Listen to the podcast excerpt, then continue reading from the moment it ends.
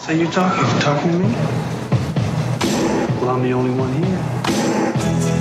I'm funny how? I mean, funny like I'm a clown that you're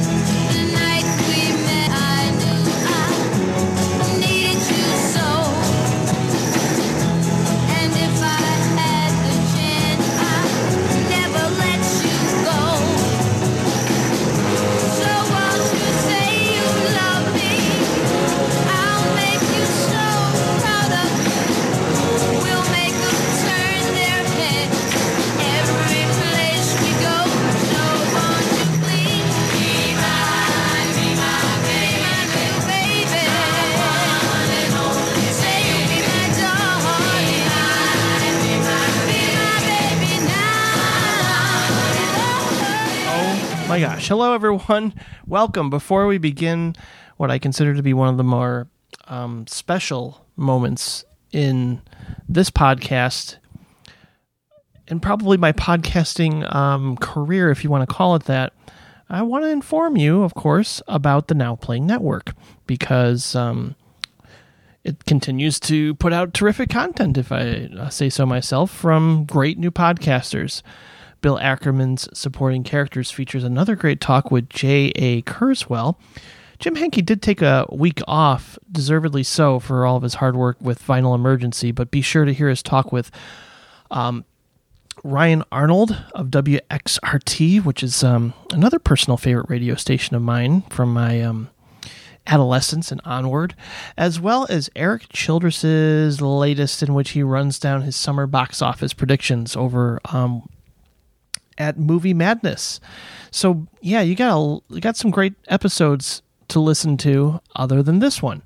Now I also had the immense pleasure of talking with actor director Keith Gordon as a bonus episode. So if you haven't heard that, please go back and give it a listen. It's one of my uh, prouder moments, my favorite interviews. He tells great stories about working on all of his films, and we briefly touch upon his early start with films like Christine, which you probably um, most remember him from, uh, as well as uh, playing Rodney Dangerfield's son in Back to School.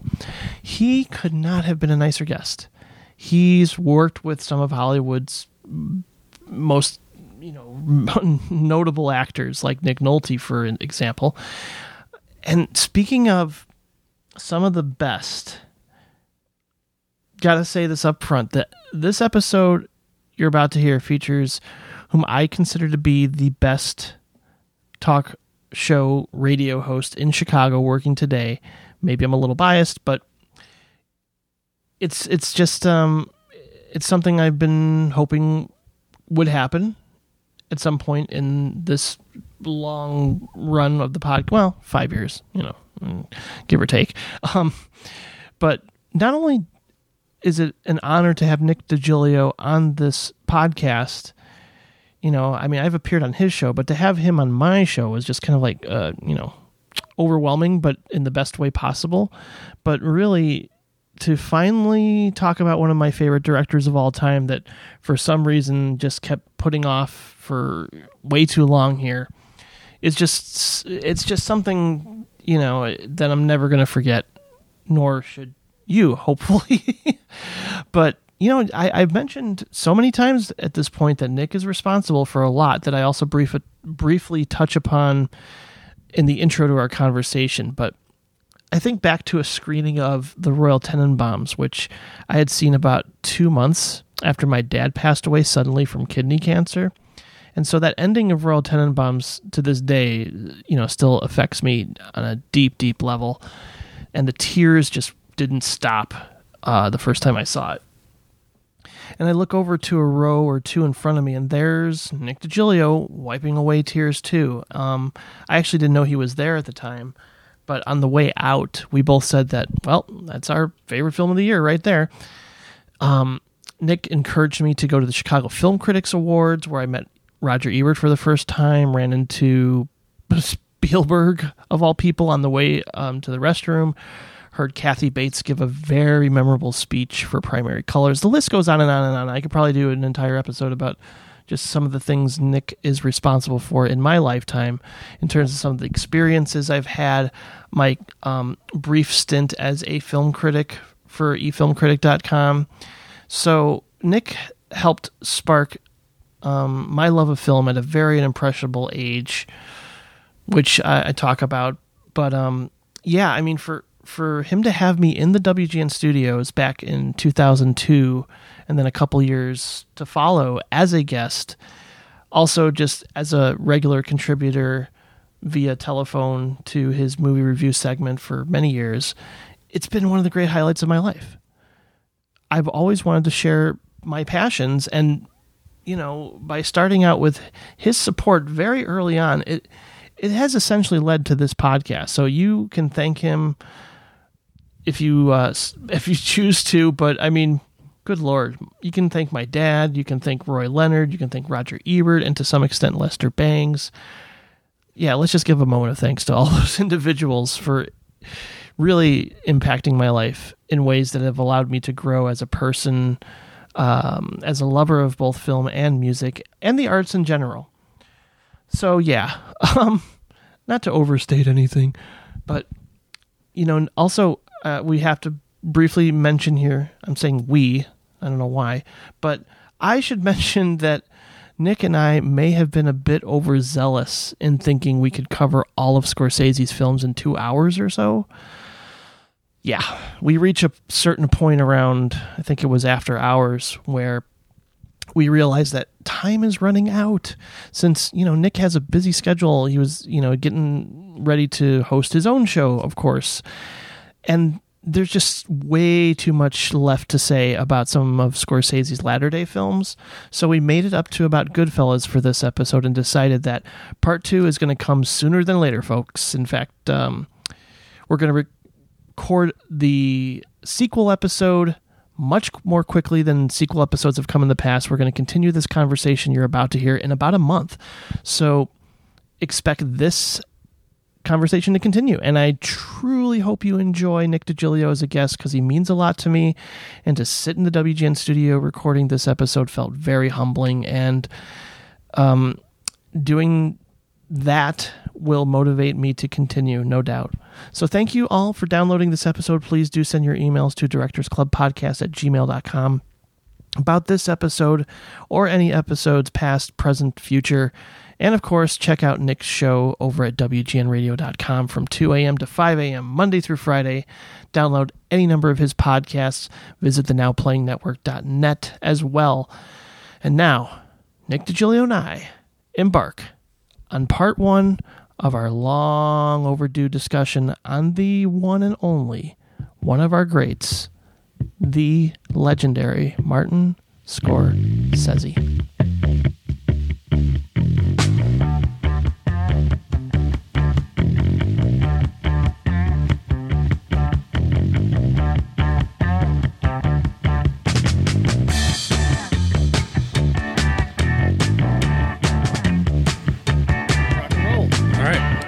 Ladies and gentlemen, welcome to the Directors Club podcast. I am Jim Laskowski, sitting live in a very special radio station studio that means so much to me. I've mentioned WGN a number of times on the podcast, and I'd be remiss in not saying something that I think most of the listeners know by now. Um, but both Roy Leonard and today's guest is partially responsible for my love of movies. In 1990, both of them recommended a movie that changed my life, and that was Pump Up the Volume. And it was a movie about a depressed teenager, which I kind of was at the time. And seeing that movie helped me in so many ways. It was like therapy, and it made me realize that movies were more than just entertainment. It is with great pleasure that I welcome to the show to cover one of the greatest directors of all time, none other than WGN's very own Nick DiGilio. Hey, Jim. Hey, man. Thanks. Uh, thanks for having me on. I'm so glad you're here. Thanks. I really am. I appreciate it, man. You know, I, I think it was back in 1989 when I first heard you on Stephen Johnny's show. Um, in fact, I think my dad might even recorded the segment on tape, so I could listen to it back, listen back to it Tape? later. Yeah, Remember those yeah, days? cassette tape, right? Um, I think you you had "Do the Right Thing," Henry, "Casualties of War," all in your best of for '89. I Casualties of War, if I remember correctly, was number one. yeah, yeah. I, I, that was surprising. But, uh, no, Surprising to a lot of people. no, it's a good choice. It's a real good choice. Um, I mean, uh, listening to you all these years, there are movies I might not have ever have seen if it wasn't for your recommendation. And I can't thank you enough. And especially early on, like uh, at a seminal age, a lot of the movies I saw b- based on your recommendation sort of informed my taste. Oh, I appreciate that. No, that means a lot, and when I, I love it when I hear that. I like one of the things I love about my job is that I can turn people on to to movies that would normally they would miss. I remember one of the first movies that I years and years ago that I, that I really went out of my way to champion was um, uh, the Beast, Kevin Yeah. Reynolds uh, movie, Right. which was released in in one theater. I think it, I think it was just at the Webster, if I remember correctly. And um, I just kind of went nuts and was on a personal crusade to make sure that people saw that movie. Of course, it didn't make a dime, but but it's a great movie. And just recently, the one that I that I've been kind of pushing. Uh, well, now because you have access to every everything, you can watch movies, you can stream them, all that stuff. I, I was pushing this movie called The Invitation, which I know that you Oh, yeah. you saw before I did, and you you reviewed it on my show um, when you were filling in for our buddy Colin, and gave it a good review. And then I watched it the next week, um, and it was phenomenal. And that's that's the one that I've. It's one of my favorite films of the year. It's the one I've been one I've been pushing on people. Yeah, we've had we've had a nice sort of triple dose of uh, quality indie films with Green Room, Sing Street, and The Invitation. Yeah, like pretty much all three terrific movies. Yeah. absolutely terrific. So it's it's it's been a pretty good year to yeah, uh, no, so it's far. been a, it's been a real good year so Yeah. far. Actually, you know, we're only into early May um, at this recording. Um, but yeah, no, it's a lot of good stuff. A lot of good stuff to look forward to too. Absolutely. But we are here to talk about a director that might be the most anticipated to date, other than maybe Stanley Kubrick. I mean, out of all the emails where people are just like, you know, they'll send to the show saying, when are you going to cover this director? Mm-hmm. I would say Kubrick, Scorsese, of course, and Jim Jarmusch are like the top three. Yeah, So- Jarmusch, really. Haven't done, I don't know. Wow. No, no, Later no, no. this year, later you know, it's year. funny because you you've asked me to do this podcast many times, and I've been, Yeah. you know, I've been a, a, a dick about it by not by not doing you're it sooner sooner enough. But I remember when because you covered Paul Thomas Anderson, which obviously, if people know my taste, my favorite movie of all time is Magnolia. So, um, which which has a lot of Scorsese influence in it. Indeed. Um, but um, I remember you asked me went to a screening of uh, uh, Interstellar in 70 millimeter, and I and I said, "Well, have you done Scorsese yet?" And you said no, and my mind was blown. so I thought, well, okay, let's do Scorsese. Yeah. And, uh, you know, Brian Tallarico felt that same way when we did the Lumet episode, and I told him we haven't done Hitchcock yet. And he's like, what? Yeah. Well, there's a lot of great directors, man. I know. You know, I there's know. a lot. Well, we do sequel episodes too. I mean, when you can't cover everything, like even Right. a, even a director like John Carpenter, Right. we had to do two parts for Right. because of his Yeah. expansive filmography, and just there's a lot to talk about. yeah. Well, might, this might end up being a two-part. Um, Yes. Oh, for sure. For sure. there's so much to cover because, like, we're not even covering his documentaries, like The Last Waltz. You know, I mean, there's just, he's done so much amazing Mm-hmm. Yeah, work. Italian American, which is a really wonderful movie. Yeah. Um, you know, in his TV stuff, I mean, he just, you know, he he directed the pilot for Vinyl, which I thought was great. yeah. The, the, I haven't seen the whole show. I, Yeah. I haven't. that show falls it, apart. but Trust me, mm. it falls apart. It's a bummer. Yeah. But I mean, I got to see the Bob Dylan documentary he did, the George Harrison documentary he Yeah. did. I mean, there's, and it's Shine funny a because light, the Stones. yeah, uh, that too. movie, yeah. Yeah. Um, I mean, the next director is Spike Lee that I'm doing with my old former co-host Patrick, and again, that's another director Yeah. where so many documentaries, so much uh, different work, that a wide spectrum of stuff to Yeah. cover. That it's probably going to have to be Another guy that's deeply influenced by the man we're talking about. Indeed. Dearly beloved, we are gathered here today to celebrate two lives. We're gonna miss you, Prince. And I know you weren't a fan of these parody songs, but I'm here to talk about a director too that changed cinema forever. You know what I'm talking about. He made movies full of characters, so flawed yet so relatable. And the man behind the camera, well, he's a genius. Just like you, Prince. Just like you.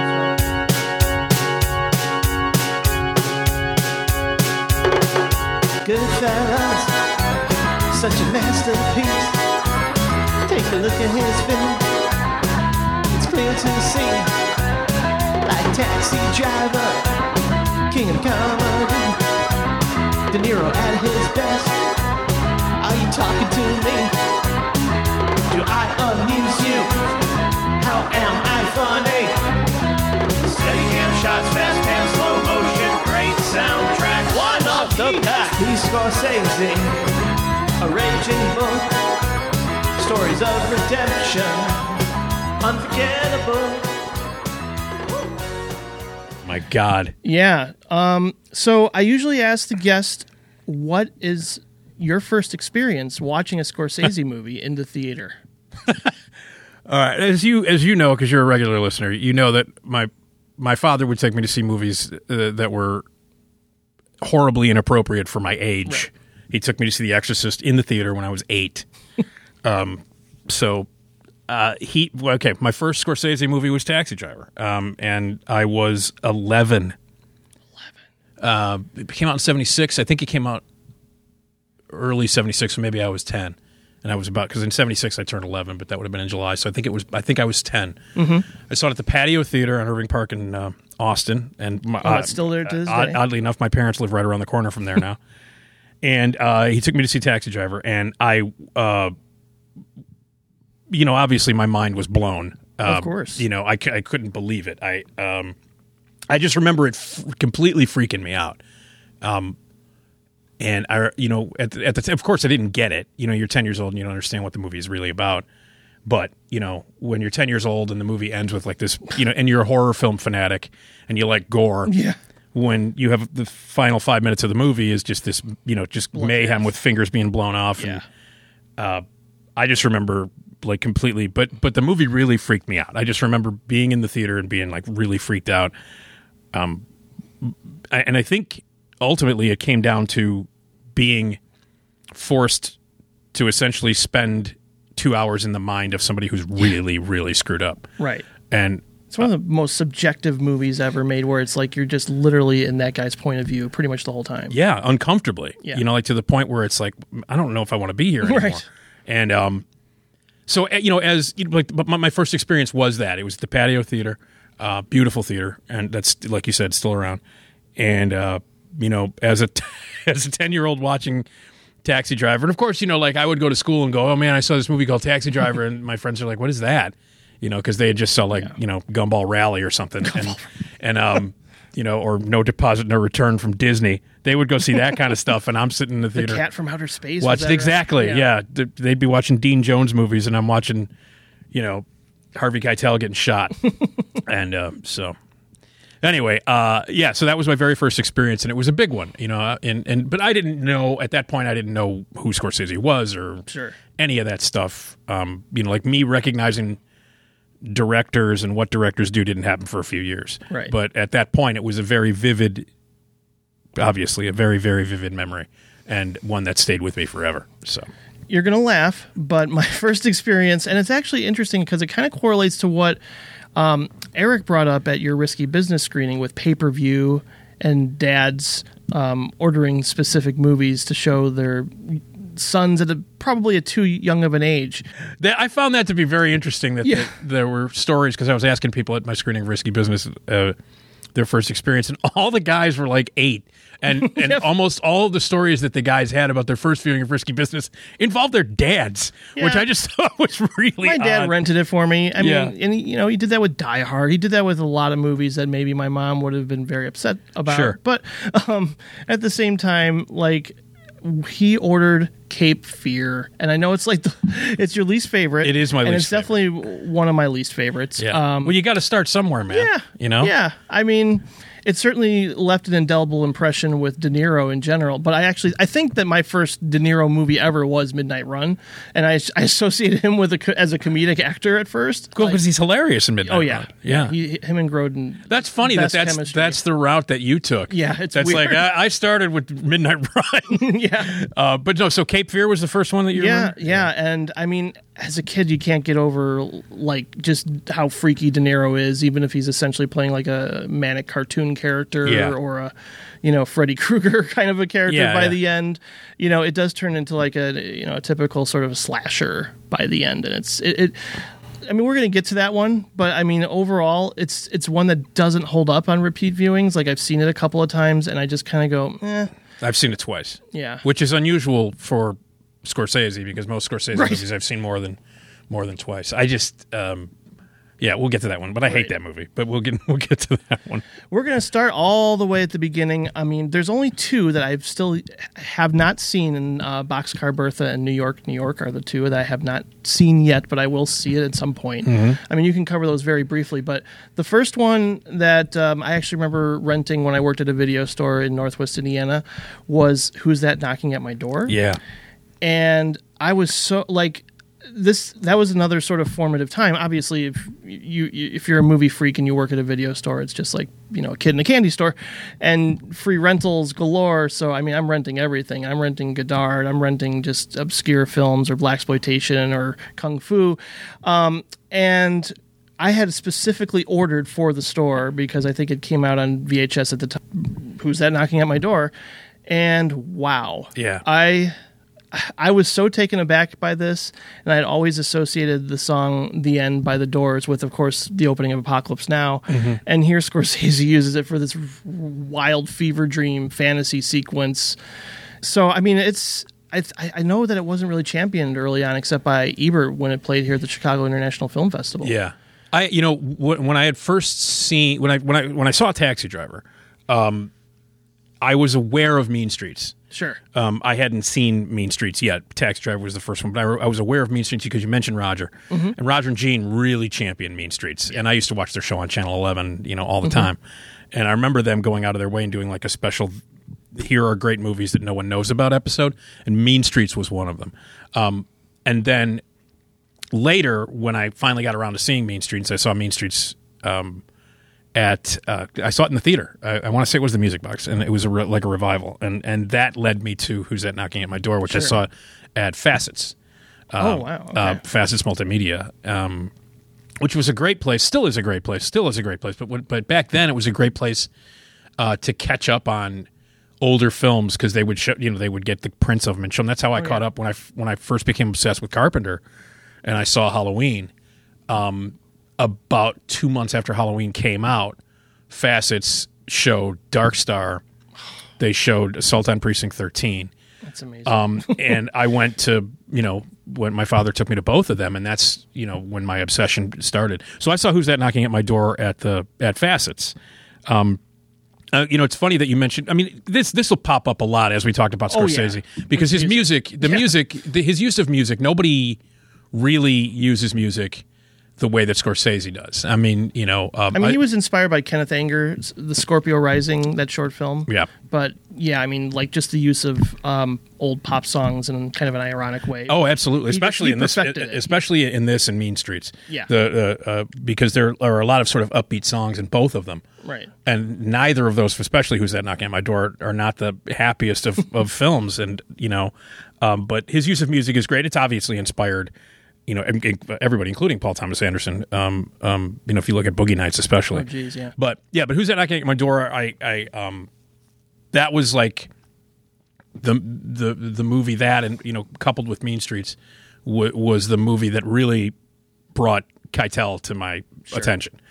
And I didn't even realize, uh, honest to God, for for a for a while after I'd seen Who That Knocking at My Door and I'd seen Mean Streets, I didn't even realize he was the same guy who'd played the pimp in Taxi Driver because it's Oh, such yeah, a different it's such a different, Different role. Right. You know, he plays sport and Taxi Driver, and it's like that's nothing like the other two guys at at, at that point that he Mm-hmm. had played for Scorsese. Um, but yeah, uh, you know, the the themes of of uh, Who's That Knocking at My Door and Mean Streets are, are similar. Yeah. Um, and you know, I mean, it's more raw Yeah. and kind of unpolished, but in, in a way that I find interesting. Yeah. Regardless, especially as a debut film, you sort of see where those themes derive from. And I yeah, mean, you know, this is a guy who who was going to go into the priesthood. This is a Yeah. guy who who uh, was asthmatic and who was stuck in the house all the time and would Mm-hmm. observe things in the streets. He grew up in Hell's Kitchen. yeah. and all of that, all of that. I mean, his movies are, especially his first few, are remarkably personal. Especially Mean Streets, especially Who's That Knocking at My Door? Yeah. because he had a lot of issues. He had a lot of issues with, you know, physically. Had a lot of issues in terms of like uh, spiritualism, Right. and uh, major issues with women. Um, which which shows up a lot in his movies. Right. Uh, uh, you know, the whole Madonna whore complex is a is a major thing in all of his movies. Right. So, but yeah, it, has a, it has a nice like, little meet cute kind of a sequence at the uh, at the train station, if I recall. Mm-hmm.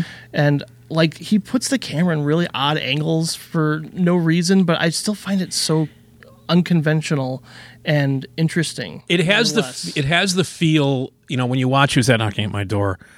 I mean, obviously, he hadn't found his his full voice or foot or, or, or you know his his his foot uh, yet um, completely.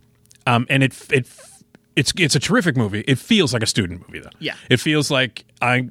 I'm going to do this because I'm expected to do this, Mm-hmm. and I'm going to cut this way because it would be avant-garde to cut this Right. way. Um, I and just saw Breathless and Yes, I mean he's completely influenced by European cinema, Mm-hmm. um, and and and not really finding his footing yet. Right. Uh, uh, it's it's kind of fascinating to watch now, Oh, sure. knowing what an accomplished, you know, an important filmmaker he went out he Right. would go on to become. But this is a movie that clearly was a, you know, film student, late '60s, boom, Yeah. black and white, and it's- just throws in a weird fantasy sequence in the middle of it that's sort of just it's like intercut in this strange way that I it's like it doesn't belong but I still love it yeah. you know and Yeah. I, I think just Scorsese is constantly doing things in movies that nobody else had ever done before Mm-hmm. that I just am so drawn to like even in Taxi Driver just like you know zooming in on Alka-Seltzer like his attention to detail Yeah. is just impeccable in Yeah. everything Well, I mean, it's it's also sometimes you know, like it, if for who's that knocking at my door? Uh, like I said, a lot of it didn't seem as organic as as Mm-hmm. Yeah. it would become. right Uh, you know, he was still like, in my opinion, he was still a student then. It was fun to watch him Mm-hmm. mess around with the with the you know th- the conventions of filmmaking and do it in a way that where he was clearly influenced by you know European cinema and so forth. Um, but he was able to take you know you mentioned the the Alka Seltzer scene um, in Taxi Driver. Um, be, but he was able to have those little weird asides, m- mainly in, in, in terms of Taxi Driver, because of who, you're seeing it through the eyes of Travis. sure Um, and Travis would sit there and look Right. at an Alka Seltzer, you know, at a glass of Alka Seltzer for 15 minutes. Right.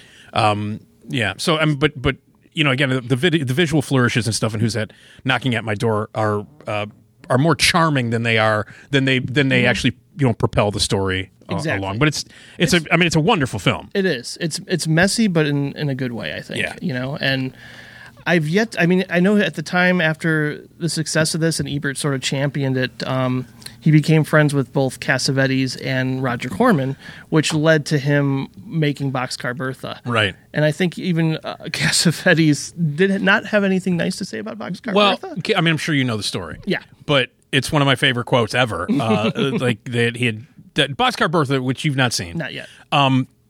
It's not great. It uh, you know um, That's what I've heard, and I mean that's why I put it off. But I mean, I, Um, it's, still curious. It's definitely you know you got to see it, and there's a there's a crucifixion sequence in it, um, in Boxcar Bertha.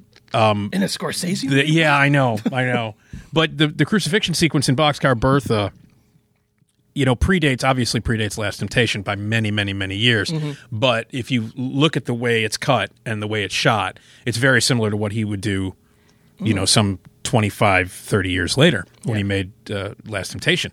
And um, but a lot of the themes are there, you know, especially Boxcar Bertha is uh, the the whole movie is the is the uh, is the Madonna whore thing. That's what the whole movie is about. So he works for uh, uh, for Corman. He does Boxcar Bertha, and uh, I don't. You, you can you can. I'm going to paraphrase. it. Maybe you know the exact quote, but Cassavetes saw it. They had like the open. They had like the the premiere of it, and they went and uh, and he and he said something to the effect of, uh, "Well, congratulations, you know, you know, because it was like it was a big celebratory thing because it was a, you know." you know, he worked for he worked for Corman. He gets like a movie premiere and everything, and then Cassavetes just comes up to him and goes, "Congratulations, you just spent uh, a year and a half of your life making a piece of shit." Right. That's exactly it. And that's that. And, and then I just I always remembered that quote. And I think you know, I obviously Cassavetes was being a little harsh, a little bit. Yeah, I um, would think so. but he it did inspire Scorsese. To uh, step things up and go back to something more personal. Exactly. Yeah. Yeah. And Boxcar Bertha is it's an interesting it's an interesting movie to look at. Barbara Hershey's great in it. Oh, of course. Yeah. Um, is David Carradine? David Carradine is Yeah. Mm-hmm. really good in it too. Um, and you can see, like you know, when you watch any of the early uh, stuff that Scorsese did, you can see the little nuggets of things that are going to come out later Sure. and uh, that are going to be great later. Uh, it's it's it's just a, it's a very odd film, and especially if you look at the rest of his filmography, it just kind of stands out and and as good as some of it, as good as some of it is, it's it is a, it, it is a mess, and ultimately, you know, it's just a it's a Roger Cor- it's a Roger Corman movie. Uh, it was more artful than most Roger Corman produced movies because Roger Corman as a director, I think, is pretty great. But um, Yeah, you that's know. another one on the docket for later this year. yeah, That's no, he he to cover. you know, Cor- Corman, man, and Corman influenced Scorsese a lot in terms Sure. of uh, of of style, mm-hmm. uh, and of course, obviously, the business of movies. You know, Yeah. um, and I'm you know when you do Corman, you're going to talk about clearly. You'll talk about the unbelievable list of filmmakers that he's responsible for discovering. Yeah. it's ridiculous, including Scorsese yeah, Dante. uh, Demme, Right. You know, uh, James Cameron. Uh, so many filmmakers went through the Corman school, Sure. And one of them being Scorsese. But it was it was an important movie for him to do. Yeah, stepping stone of Yeah, sorts. and Sure. I mean, it, and the next one he did out of the gate was Taxi Driver, and then it was just kind of from that point the trajectory was set. uh, Mean Streets was next, wasn't Oh. I'm sorry. Yeah, Mean Streets Yeah. was next. Sorry, what the hell's wrong with me? phenomenal in every way. Yeah. It's you know, it's like a 70s gangster film mixed with a film noir, but it's also part musical in a way the way he uses music.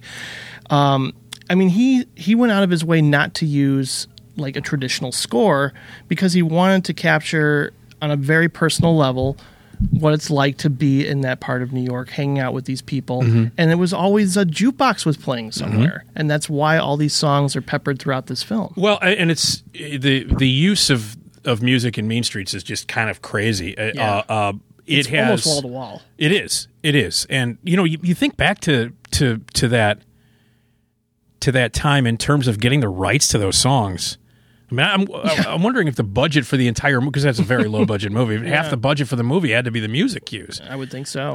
You're using the Stones and Um, Yeah, tons of tons of stuff, and it also does have uh the best uh visualization of being drunk.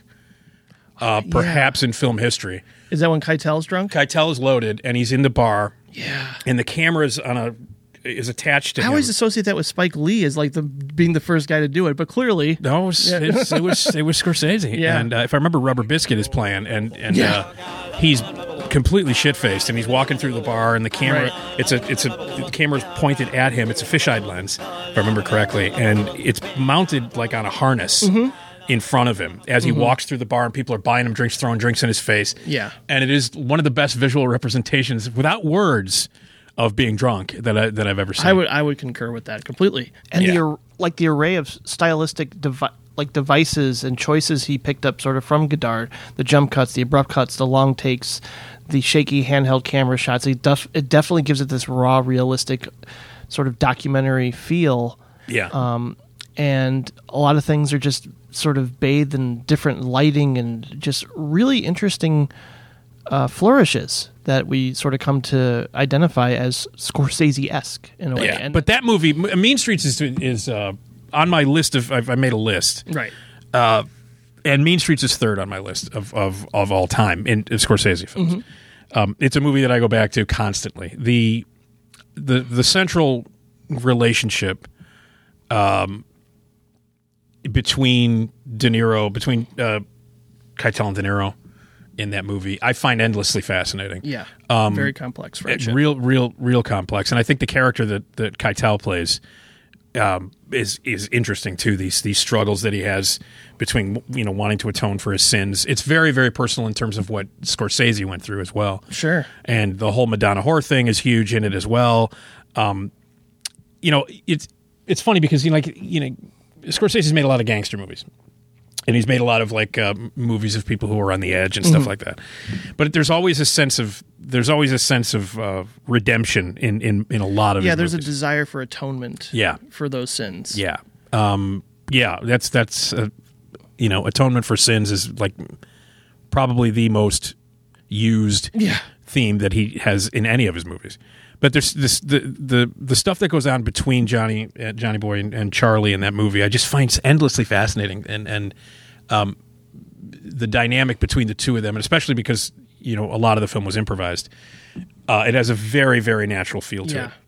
Um, Talk it's- about organic, man. This is it. yeah. right here. Well, you know the the although the movie is very stylistically you know put together, Mm-hmm. it's shot really well. A lot of Steadicam stuff. Great Um, use of lighting. yep. Red, especially. Yep. And De Niro's introduction in the bar like that. Just, oh my god. Yeah, absolutely. And it predates the the whole Goodfellas entering the bar entrance, which is very very similar Mm-hmm. Yeah. to I'm going to get the papers, get the papers, that whole thing.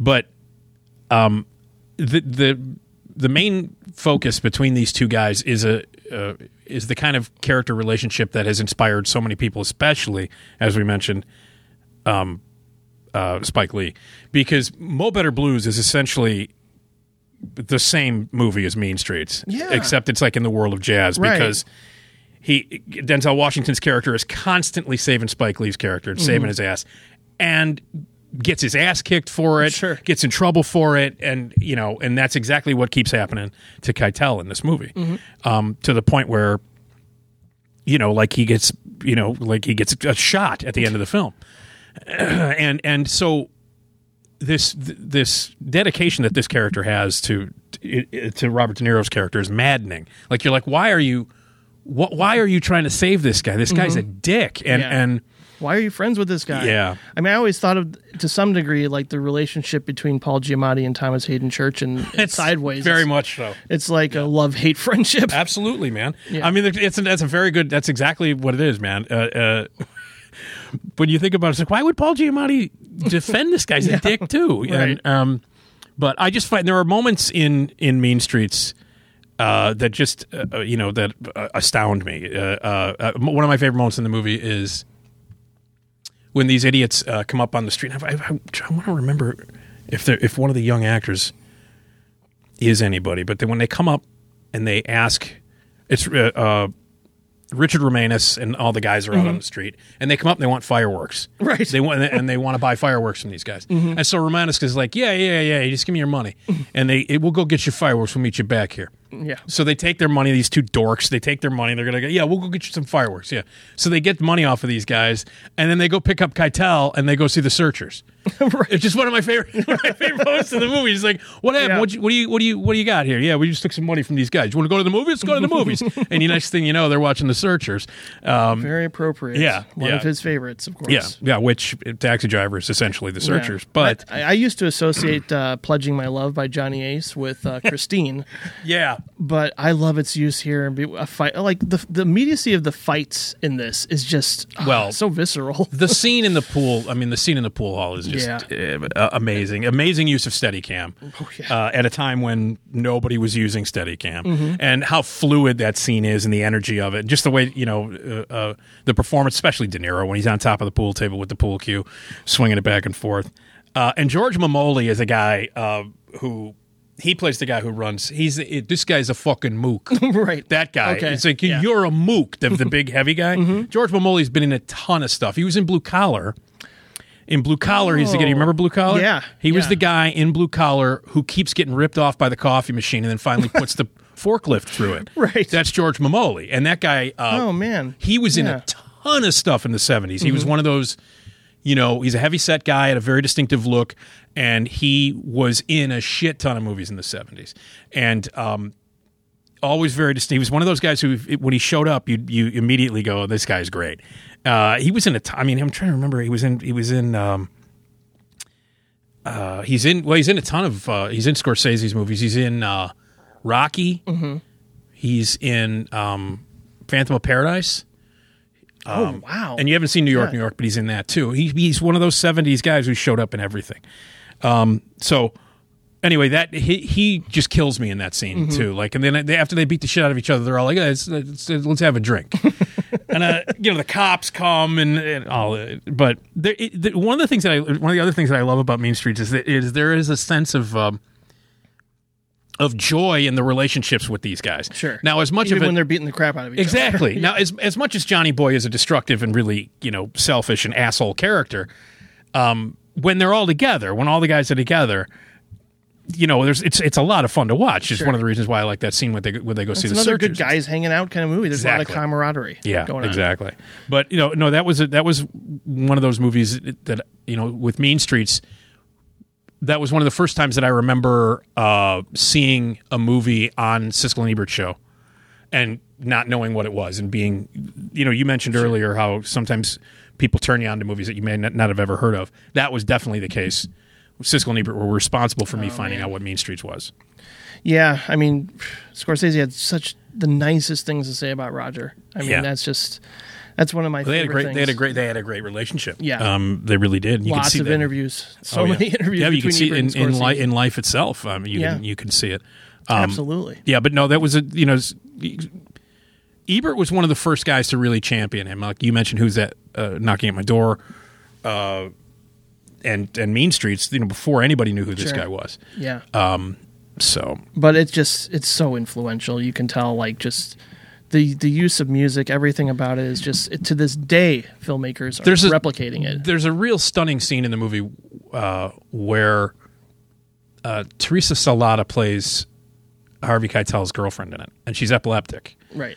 Um, and they and they you know Yeah. and if, you know The stairwell scene. yeah Yeah. and it's it's an it's an astonishing scene because like she's she's having an epileptic attack and he leaves her yeah like Keitel leaves her at that point and it's just this moment every time I see the movie I'm like because you, you you sympathize with him for the most part, and Yeah. then he does something like that, and you're but just, like like he's so dedicated to saving this Johnny boy guy and in turn saving himself or atoning for his sins that he leaves his epileptic girlfriend having a fit uh, having a seizure in a hallway to go chase after Johnny boy. Uh, and that says enormous amounts about about uh, about the relationship between the two of these Yeah. guys. And it's a pretty stunning moment in the film. Um, but and then you know like it- a lot of the stuff that was improvised in the movie is some of my favorite stuff is where there where he takes where where uh, uh, De Niro comes in the bar flashing money even though he owes everybody around town money and he comes into the bar and he's like hey get this guy a drink. And he's you you know you like my hat and all this other stuff. And so Keitel tells him to come in the back. And they go in the back and they have this conversation about you know Why- you why why are you guy? doing this? You got money. And then they start talking about uh, characters. Like you you know this guy and you know that guy. And De Niro screws up. And uh, like Keitel says he I can't remember the exact name of the guy that he says but he says a character's name De Niro like fucks up the improv and says something else and then Harvey Keitel has to double back and mention that it's the same guy Oh, right, They- right. and it's the same guy even though it's not it was two separate characters but then suddenly it becomes the same guy that was all improvised Mm-hmm. that whole thing was improvised and there's there's some great behind the scene footage uh, of that uh, on the yeah, I should see that. uh, on the DVD, if I'm not mistaken, of them improvising Mm-hmm. that, and so much of it was, you know, and like in, in all of Scorsese, not all of them at this point. I don't think he lets everybody improvise, but but back in those days, you know, uh, some some major sequences in the movie were just improvised, and he was one of the one of the first directors to really embrace that. Yeah. and and one of the first directors to let his actors contribute more than just stand there and say your line. Uh, and like really contribute creatively to the to the to the process of making the movie, and to the point where you know these guys, you know, I would imagine in a different world they would fight for writing credits. Uh, Well, he, he he was okay with continuity errors and things that. I mean, I, I think it was just because he was so invested in the emotional truth of the scene. Yeah. That even if there was like, okay, you know, Paulie's cigar is. I mean, that's one of the more famous continuity errors. Right. Um, in Goodfellas, or even more recent, his phone disappears from his hand at one point. Right. But he, if the take was good enough, it didn't matter. Even in Casino, where um, there's a camera bump at Yeah. a very you know uh, intense moment, but because he had such faith in that take, uh, he Yeah. just he left it in there. Oh yeah, no. There's a lot of stuff in, th- sprinkled throughout his movies. Yeah. Uh, there's a scene in Goodfellas where, uh, um, oh god, why am I blanking on the actress's name? Debbie Mazar. Where Debbie Mazar, this is it's it's the first time that uh, Liotta is just is kind of coming on to her, Mm-hmm.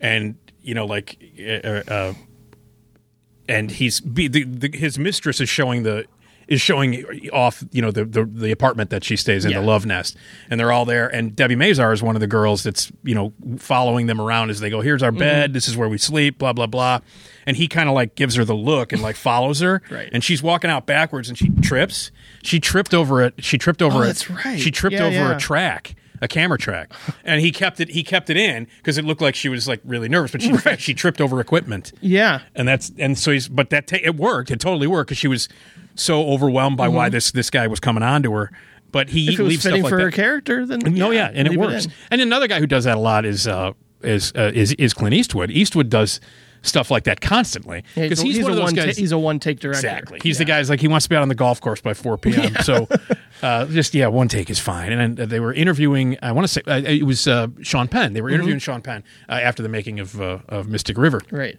And during one scene, they were ta- he's talking, you know, intensely, and he banged on the table, and a coffee, a cup of coffee spills, spills over, and then, um, you know, Penn kind of broke character a little bit, thinking that that Clint was going to call cut, and you know, because because of the coffee and, and everything, and he he acted, he you know, he kept going, and then he stopped, and he kind of looks at Clint. He's like, Clint, the coffee, the coffee spilled. Do you want to stop? And Clint's like, coffee spills, man. that happens. So that that's the way. That, that, and he kept it in there too. But that's you know That's funny. Yeah. But no, no. Uh, um, yeah, Mean Streets is one I go back to. Uh, you know, some of the some more times than often if I'm gonna. Yeah, it's one of those movies where you want to hang out with those characters despite the fact that they're assholes. Yeah. Like same with Jackie Brown for me. I kind of go back to that movie because it's like a hangout with these cool characters kind of Yeah, movie. yeah. So I mean, that's that's the feel I get with the- Mean Streets, and the more I see it, the more I love it. Well, the, you know, the other thing about Mean Streets is there's a real authenticity to it. Sure. a real. It's very personal, and you can tell. And, yeah, I mean, thematically and in, in location. Yeah. clearly the you know uh, it shows. It's one of the most personal movies that that Scorsese's ever made. Correct. In terms of giving, showing you his his personality and you know and and, and his beliefs and his love of music. Um, all of that is encapsulated in Mean Streets. Right. It's a, I think it's a masterpiece. I think it's you know one of the one of the many masterpieces that that Scorsese's Yeah, made. and then he sort of veered off and did his first studio film with Alice Doesn't Live Here Anymore. Mm-hmm. And I watched this with my mom the other night, and it almost it was almost like a perfect Mother's Day movie in a way. It is, yeah. and I still find myself really um, dazzled by it. I mean, it's it comes across to me as like maybe Altman or Cassavetes tackling a Douglas Sirk film in a way because it it, it has you know the '70s feel to it, but it's you know it's also tackling feminist themes. yeah. Um, but what can you say about Ellen Burstyn in this film? Well- it's just like my first experience with her was actually Requiem for a Dream. Wow.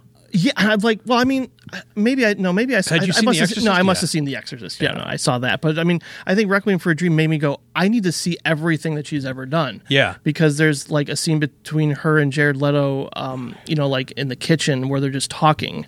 That's actually my favorite part of Requiem for a Dream. Like, I, I, I like the editing and stuff, but I love the intimacy between the mother and son in that moment. Well- and I just, I got, I need to see everything she's done. She is w- one of the best actresses uh, that's ever question. worked. Uh, and oddly, I had a crush on her when I was a kid. Uh, like a I can see why. yeah, I had a crush on her when I was a kid. I, I- um, and she is phenomenal. And Alice doesn't live here anymore. It, it, it's what, what's what's what's amazing to me is that people there are a lot of people that don't realize that the TV show Alice right. is based on that movie. Mm-hmm. Like everybody, and, inclu- and T- Vic Tayback's in the movie Yeah, yeah. in uh, the show, right? as yeah. Mel. Yeah. and he's also in the TV series. And obviously, you know, the TV series is as far removed from the movie Mm-hmm. as possible. But you know, if you look back at it, you go, "Wait a minute, oh, that's right." Scorsese directed Alice doesn't live here anymore because it seems like an odd thing. Mm-hmm. But again, the themes are there. The same kind of themes are there, and and you know, of course, he uses Keitel in it, which is very odd casting. But he uses Keitel in it. Kris Kristofferson is really good in the film. Jodie Foster Right. Uh, but the th- one of the things about that movie, the, the strength of, of Alice doesn't live here anymore. Uh, it is not one of the classically stylistic Scorsese movies. Mm-hmm. It's not. There's not a lot of crazy flourishes in it, and There's definitely a lot of handheld camera work in it. there is, yeah, yeah. It's got that '70s, Yeah. you know, feel to it. Um, but it established him uh, even more so as a great actor, as director. Right. Uh, and at that point, he had never made a movie from a female point of view, and still hasn't made a lot of movies from a female point of view. No, Um, that's true. And but did it in a way that you know, like because you like before this, you're like, okay, here's, this is the guy who you know he's got his goombas and they improvise. It's just a bunch of guys improvising. And here you got Ellen Burstyn uh, in a film told from a f- woman's point of view at a time when you know in 1974 when a divorced woman was really shunned and looked down upon and it was you know, it was taboo, um, and so to have that be your main focus, especially in a movie directed by a guy who's known for like gangster films or punk movies, uh, and and have it work so beautifully. Um, and if I'm not mistaken, it was nominated for Best Picture. If I'm not mistaken, I think it was. I know she was nominated. I think she won. She did win, Yeah. and and um, rightfully so. but yeah, no, it was just it's it it's just it's a weird it's weird it's a it's, a terrific movie. It's great, but it's weird to look back and go, oh yeah, that's a Martin Scorsese movie, uh, told from a woman's point of view, um, that became a sitcom. yeah, it's, Like, an, what it's a little bit of an outlier. What you know? but that's that's an interesting one to go back to. It is, Um, yeah. I mean, because Alice is a complex character. Like she's kind of mean to her son. Oh, yeah. a lot of instances where Yeah. it's hard to feel sympathy for her, but you understand why. I mean, she's externalizing her struggle, and just you know, well, my son is here. I'm venting to him, and you know, I understand that to some degree. Yeah. but it, it- you know, she's no male fantasy construct either. That's Yeah. what I love about it. It's it, she's just a fully dimensional woman in Yeah. every way, shape, or form. Yeah, yeah, absolutely. Yeah. And by the way, uh, uh, she wasn't divorced; she was widowed. Right. So right. that's my fault. But You but it was just but a sing- running but into a- jerks. But a, exactly. But a single woman is what I'm saying. A single woman in the 70s raising a kid Mm-hmm. uh, is not the kind of movie that you would expect Scorsese to direct. yeah. Um, You know, and it was a stu- it was a studio thing, and it did very well for him. It Sure. obviously did very well for him because it led to to uh, uh, Taxi Driver, which was also a studio film. Oddly Right. enough, see, back in those days, you know, you could a studio like Columbia could make a movie like Taxi Driver. You can't do that now. No. This is a movie like Taxi. If you made Taxi Driver today, it would be an indie. You'd have mm-hmm. to Kickstarter campaign to get it made. You know, and it would end up on VOD. And- but this was back in the day when Columbia put up money, like a major studio like Columbia Pictures put up mm-hmm. money for a movie like Taxi Driver, Right. which you can't imagine. You know, when I first saw Fight Club, I couldn't help but think of Taxi Driver's influence on it a Mm-hmm. little bit. Just the, the the voiceover, just the you know the malaise of you know a, a male struggle and all. Like Taxi Driver really is sort of like the catcher in the rye of cinema. It's it's like the epitome of the anti-hero. Yeah. in every way. Um, I, I, I every time I watch it, I'm I'm like I'm so taken aback by its brilliance in Yeah. every way, shape, and form. It's uh, it really captures loneliness in in such a like relatable way, but yet you're still having to confront this, you know, the, the mentality of a sociopath, essentially. Essentially, so it's you know Travis Bickle's like you know part John Wayne, part Norman Bates. You know, so mm-hmm. it's it's someone we feel conflicted towards, but yet I think that's the one thing Scorsese does in almost every single film. That even if a character is very flawed, you still have empathy for them Yeah. in the end. Well, you know, it's Taxi Driver is my favorite Scorsese movie. Um, always has been. Uh, oddly, first one I saw, as we talked about. Sure. Um, it's my it's my favorite movie of his, and I, I think it's a perfect film. I think Yeah. everything about it is is is magnificent, and um, it is a movie about loneliness. Uh, it is a movie whose visuals um, represent the theme of the film entirely, and uh, uh, you know. Uh, New York uh, is a character in the movie. The city, i New York City in the '70s, is a character in that movie. Um, I mean, it's just like this weird, disgusting, neon lit, you know, hell It's an ugly, ugly city. with yeah, with smoke coming up out Yeah. of it. It's it's like it's like the city has like been built on top of the first layer of hell, Mm-hmm. and you know, and the only thing holding it back are the sewer lids from you know coming up, and and it, you know, it's a it, it's a it's a it's an often copied movie. No one will ever be able to make it like Scorsese made it. And it is from the point of view. It's an as we mentioned before. It's an incredibly uncomfortable point of view to put a movie in for two hours to be in this guy's head yeah. um, and Travis Bickle is the world's loneliest man, and and um, you know it's it's interesting to it's it's it's it's, interesting to see how what De Niro did with, this performance, and I was uh, he won for for Raging Bull and deservedly so, uh, and he's great in Raging Bull, but I think this is this is a better performance. I, I I it's a tougher character. I think it's you know obviously Schrader really made a name for himself on this one as the screenwriter but th- this movie works on so many incredible levels, and there are things about it that are just to this day. Every time I see him, there's a scene in the in the movie where after the disastrous date that Travis takes uh, Oh, Cybill Shepherd on. yeah. he takes her to a he buys her a Kris Kristofferson record that she already owns, and then takes her to a porno movie. Mm-hmm. Um, because he doesn't know, and that's all he knows. Sure. You know, this is he doesn't. You know, he sees couples go into these porno theaters. That's all he does. Is he, you know, he drives he's, a cab all he's night. socially inept. He, he Oh, doesn't completely. Real, yeah, he doesn't realize that at all. so um,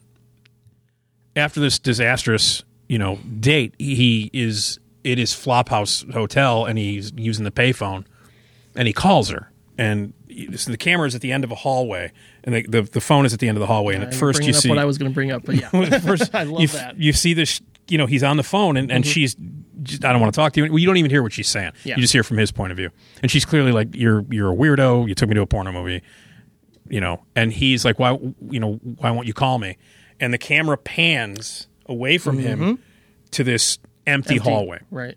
and it stays there for an uncomfortable amount of time, like to the point where it's like, did Scorsese forget that the camera moved? Mm-hmm. But it's this brilliant visual motif that represents what's going on in this guy's head right now. It, it and this complete lack of like, there's no connection, nothing. The camera moves away, and then there's this empty, dirty hallway. You could still hear him you know, on the phone. But what you see, you don't see him talking anymore. You just see this empty hallway, and it's an un, it's really the brilliance of it is you know visually what it stands for and what's going on in the character's mind is represented. But it's also again really uncomfortable. Yeah, it's You know? an odd choice, but it's so fitting at the same time. And it's like, I, um, I think, I think I recognized that shot in Reservoir Dogs at one point. Mm-hmm. Um, and it, it just it feels like something Paul Thomas Anderson would do. Yeah. Um, I'm not sure if he ever did that well, he specifically, d- but he doesn't do that. There's a scene in it. He he he's done uncomfortable takes. yes, that are long. Mm-hmm. He's done that many times. Uh, Boogie Nights comes to mind with Mark's Marky Mark's face. That's right. that shot of the the drug deal in, in Boogie Nights, where it's just this close up of God, do I love that? of uh, of Mark Wahlberg's face and this realization that he comes to. Uh, as it's wonderful. It's uncomfortable, Yeah. but it's also like a, it's a very Scorsese influenced moment. There's no, no no question about it. But yeah, that's one of the many incredible moments. One of my one of the- to me, there's this, this is a guy who um it just can't identify with people. He's a social outcast. He's incredibly lonely. Doesn't know anything except for what's going on in his head and this horrible repeated life that he lives. It's like work all night, deal with scumbags, see weirdos, go to a porno movie. He can't sleep. He doesn't sleep. Um, he's you know writing home and sending money. Is he though? That's another question. Is like does you know does the, does that re- is uh, do we, does he really have parents? Is that you know is he really sending that money to someone? Because you think Yeah. about all that stuff. Is it is it you know well, I think even Ebert mentioned the possibility of the ending being completely fan- Oh. fantas- a fantasy. Oh yeah, I mean it's it's you know from the moment a lot of people have the theory that from you know after the bloodshed that happens at the end of the Yeah. movie, the the massacre when he comes in and kills everybody. Um, when the voiceover begins and you see the newspapers, Mm-hmm. um, and then the you know his voiceover. Or not his voiceover, the uh, the, the father parents. of, of Jodie Fo- uh, Jodie Right. Mm-hmm. Foster's character. Hey, thank you for for saving you know our daughter and then like he's a, a hero yeah it's like wait a minute is this real and then the final scene in the movie where Cybill Shepherd gets in Mm-hmm. The car um and they make eye contact and you know uh, uh, and at the at that at the end of the movie when the when there's that that jump cut and he looks in the mirror and adjusts the mirror um it, there are, there are two theories. One, it really did happen, and that's how that's how screwed up it is. Yeah. is like this guy, this psycho, um, is now a hero, Mm-hmm. and and it takes him completely mentally breaking down and killing people before Cybill Shepherd will even say hi to him. and he's a time bomb. He's still a time bomb at the end of the movie when he looks Yeah. into that thing. That's that- what I think. He's still a time bomb. The other thing, the other theory is that none of it happened. Like you know that that the, the I don't. I agree with you. I think it did happen, and I think that at, and, at, and at the end of the movie, that one shot is like a you know he's still out on the street. We're fucked. Right.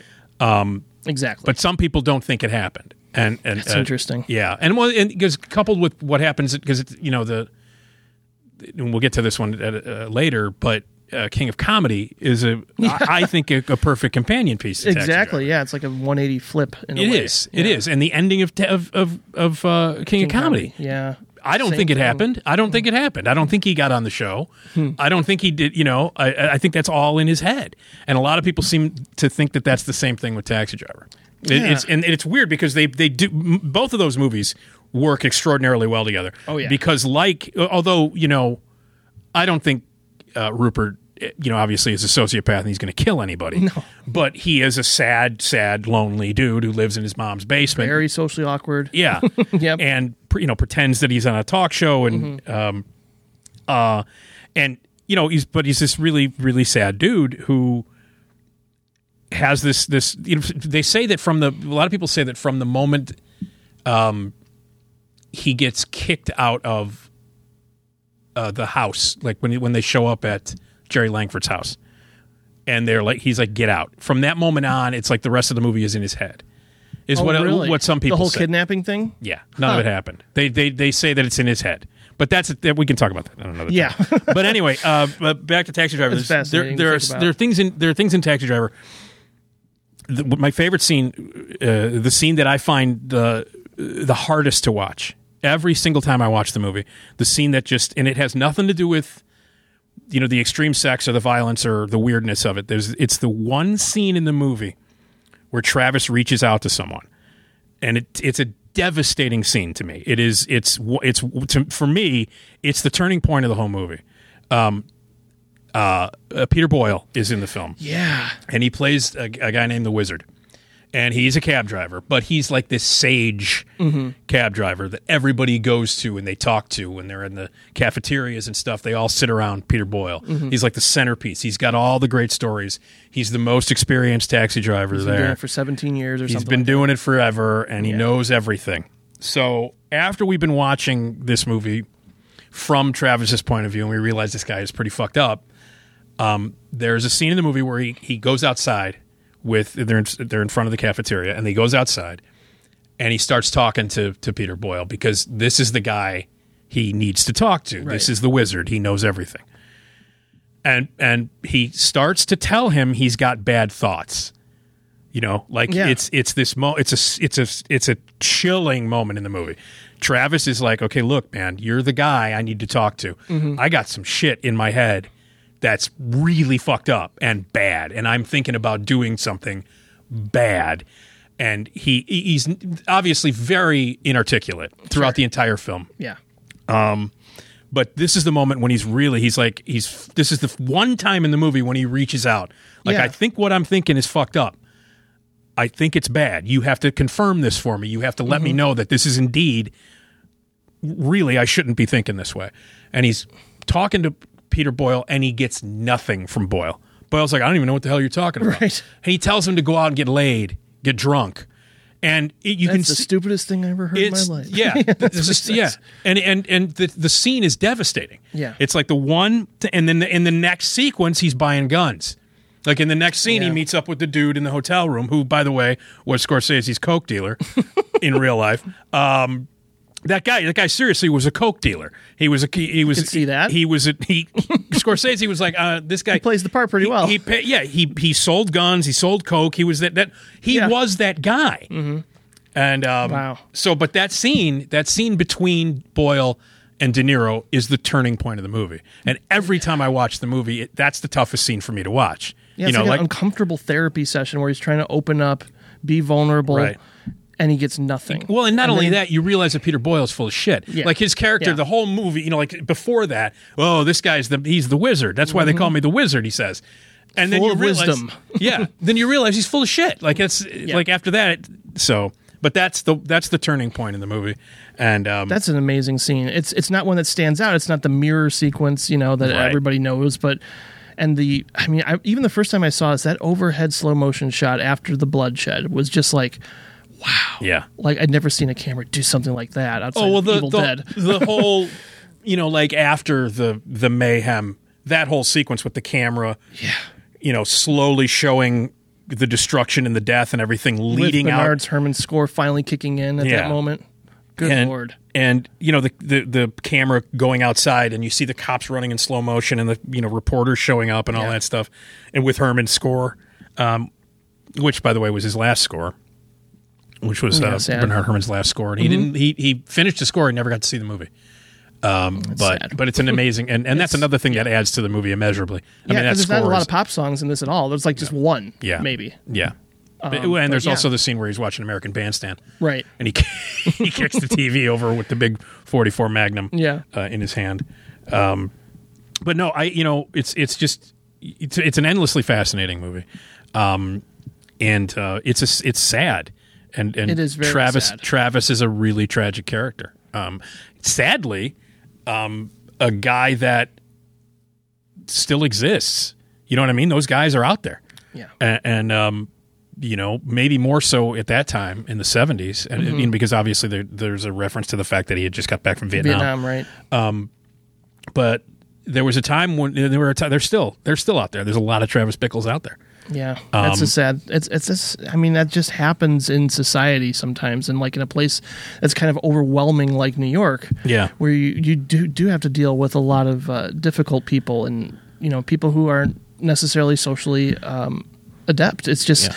it's it's a difficult movie to rewatch but i like i i'm so amazed by it as it from from a craftsmanship uh, perspective and just everything about it. Every shot is just everything is done in this controlled confident manner. Yeah, Um, and it, you know it's a deconstruction of masculinity. It's so there's so many layers to this movie and i watch it and i go gosh this is one of the great american if not the best american film of the 70s it's close. It's, Yeah. it's got to be up there but yeah, yeah yeah, No, I would, I, I would, I would agree with that. I mean, there are, you know, the in- for you know, for my money, the '70s was the best decade in the history of film. for sure and there are a lot of amazing movies that came out in the conversation 70s. well we can make a whole list but yeah, yeah. I'm well, and The Godfather, and Yeah. you know, so many other great films of the '70s, and um, but it was a it was a decade where you know, I mean, Rocky won Best Picture that year, and and uh, you know, uh, this happens a lot to well, Scorsese. it, it does, yeah, it does, and then you know, he inevitably he, he you know he wins Oscars for the wrong movie, but Right. but. But that year, if you go back and look in 78, 1978, or I'm sorry, 76, 76 yeah you've got Taxi Driver, you've got Rocky. Rocky wins. It was the same year as, as Network, and you know, and if I'm not mistaken, All the President's Men was that year as well. Yeah, I think so, So yeah. it was this like what the so that right there is an indication of the kind of movies that were being. These were studio films. Mm-hmm. An indication of the kind of movies that were being made that aren't being made now, that wouldn't get made now. right So, but Now- yeah, yeah that, that's it's still my favorite. It's still my favorite uh, Scorsese movie. I get into arguments with people about it all the time. Um, you know, because are people who don't feel as strongly about it well, well, I, that it's my favorite because 90 percent of the people that I hang out with, the people that I know, it's, man. it's always Goodfellas, and I don't, you know, there's that's Oh, my second, that's my second favorite Scorsese movie. Yeah. Mm-hmm. I mean, it's, obviously, it's a masterpiece. There's no question about it. But there's just something about Taxi Driver. Maybe it's because it's the first one I saw at such a young age. Yeah. uh, and it was it gave me like nightmares. like it was, a, I found the movie to be it made my skin crawl. It's a psychological horror film of sorts pretty know? much yeah. And and maybe maybe that's what it is. I also think that it might be you know because of when it was released in terms of his career what it meant. Yeah. Um, and uh so I, don't- I don't know. It's just but it's always the one that i go back to. It's my favorite. One that Scorsese himself expressed disappointment with, and you know, I mean, he was going through a lot of struggles at the time with depression and addiction. Um, and I think this film had a lot of studio interference. Was New York, New Yeah. York? Um, and I've yet to see it, but um, do you think this is essential or is it really flawed? I mean, I, I know it's got a long running time too, but well it depends on what cut you yeah, watch there's two different cuts, right? Yeah. Um, i i don't know if it's essential mm-hmm. it's definitely worth looking at there's there's there's no question about sure. it um i think See him tackle a musical would be interesting. It is no, no, no, and well, you know, clearly, I mean, you know, music is a very, very important part of all of his movies. right. Um, the the thing about it uh, is, I think, I think De Niro's terribly miscast in it. Um, he's good Hmm. That's in rare it. to hear. he's good in it, but he's the wrong guy for the role. Um, the the other thing about it is, it's it's you know he was really like, I, I don't know, I, I think he was really going out of his way stylistically with this thing. I think because he was making a quote unquote musical, he felt like he had to it had to be like an extravaganza. But the thing, the problem, and it does visually, it's a, it's it's there's great stuff in it, and uh, some really imaginative shots, and great use of music, and really flashy uh, set design, production design, and costumes, and uh, the whole the whole thing. Like he he went all out, and he made a big budget, flashy, bright spectacle of a musical.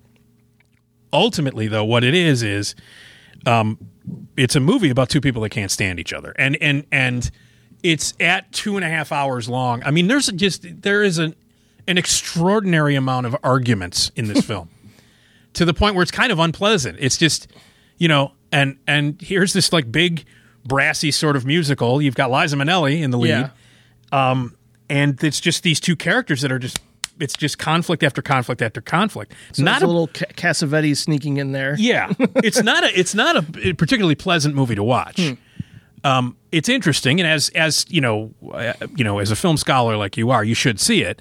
You Yeah. know, just for historic purposes, historical purposes.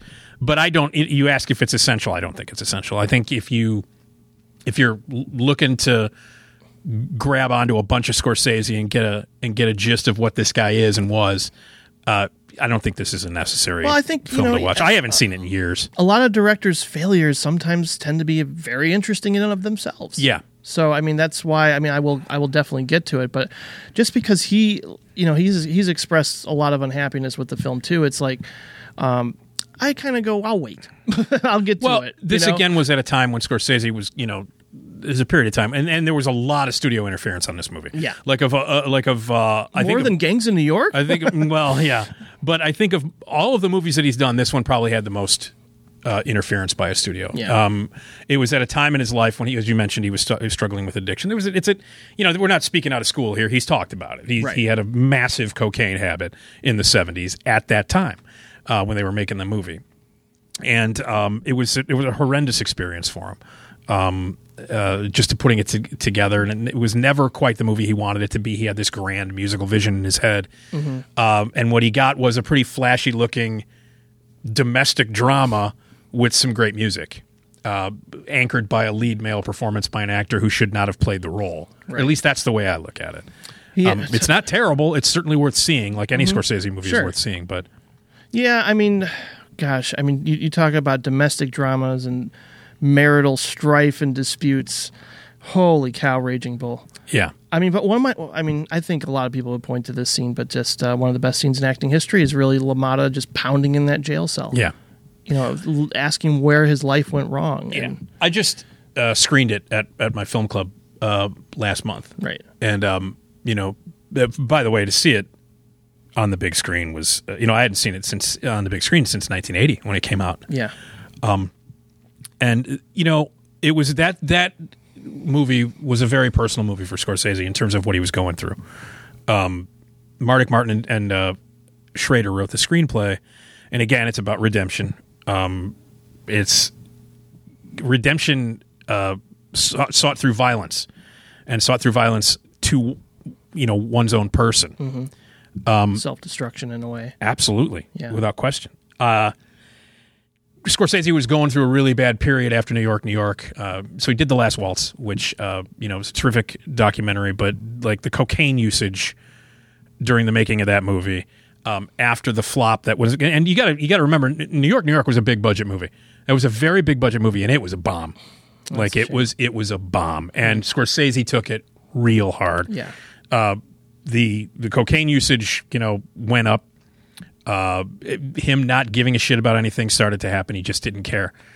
Um, he was in the hospital. He, he his drug addiction got so bad that he ended up in the hospital, and and it was De Niro uh, who brought the project to him and said, "Look, you, you you know, you need to do this." Right. And um, if I remember correctly, I think he gave him the book. I think he gave him uh, the book. Yeah. maybe I he was. uh. Mm-hmm. It was before the hospital incident, but he had, he was aware of the book. But it was De Niro who said, "Hey, this is the movie that you need to do," and he put everything into it. Scorsese did. Yeah.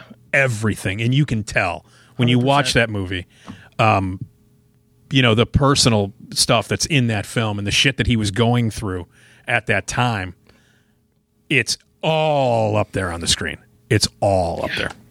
yeah the the male insecurity and just I I mean I think I mean I think Jake is afraid to be alone and that you know the idea of you know his wife going off and being with another man is enough to drive him insane. Yeah. But uh, I mean he's uh, defined by what he does in the ring, and so you know that's kind of why he expresses himself that way. Mm-hmm.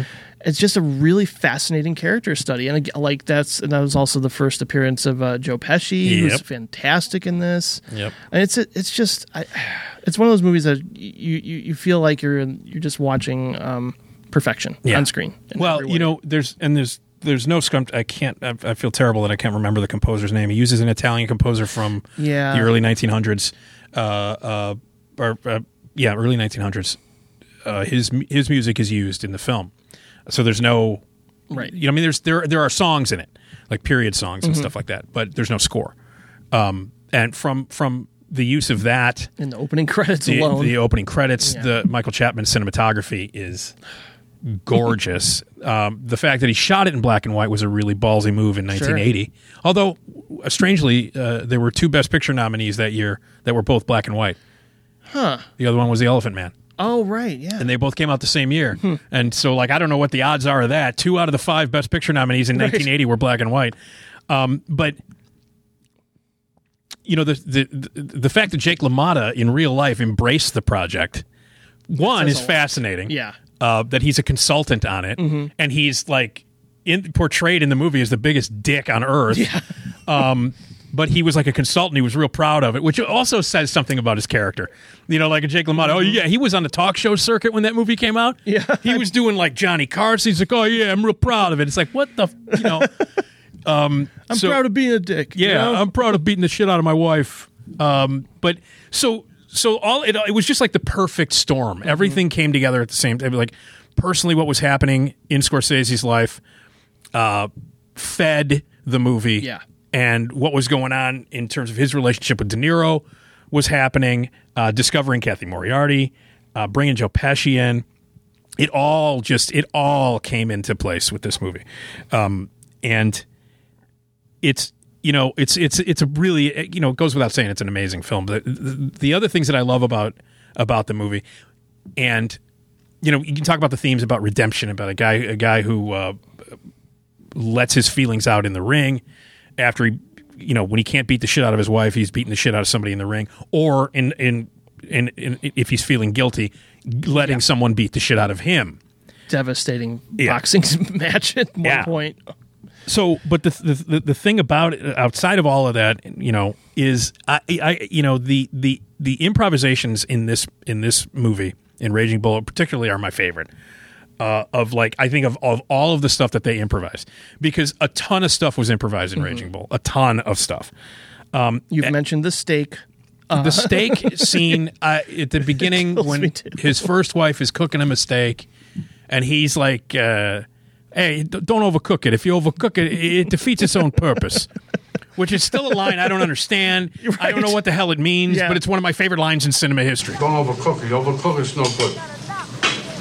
It defeats its own purpose. but the stuff between him and pesci man uh, in that movie is so great and so funny um, and so much fun to watch, you know, but also they never it doesn't feel extraneous, it doesn't feel forced, it doesn't feel added on. It within Mm-hmm. Yeah. the context of the movie it all works. Yeah, it feels genuine. Yeah. And they and I mean you get two guys like that improvising, you can just let them go. Right. So there are scenes in the movie where the, the, the improvisation is amazing. Like this the whole steak scene where he flips the table, starts screaming about the steak. That's when Pesci first makes his entrance. And they're in an apartment. They were they were actually filming in an apartment, like a real New York apartment building Right. and uh, he's flipping tables. They're screaming. They're doing the take, and all of a sudden, outside, you hear, "Would you shut up in there, you animal?" that was not an actor. That was a tenant who lived in the building across the hallway. That was a real guy. Oh my gosh. And then when when De Niro like opens up the window and turns, "What you calling me? Who you calling an animal? You son of a bitch!" That's all. That was him reacting to a real guy. So Scorsese kept the camera running, and then he, he ended up like, okay, so they kept it in there because this guy was this neighbor was like, "The fuck is going on? You guys are flipping tables and scream. You know, you're animals." And if you watch the take, if you watch the scene where, where like you can hear the guy, the neighbor, the real neighbor, not actor, screaming, De Niro doesn't break character, but he smiles and he goes, "You believe this son of a bitch?" And he's he's got like a grin on his face. He's calling me an animal, and he starts screaming. And Pesci's trying to calm him down, and then eventually they do a cutaway shot where he's looking out the window, Yeah.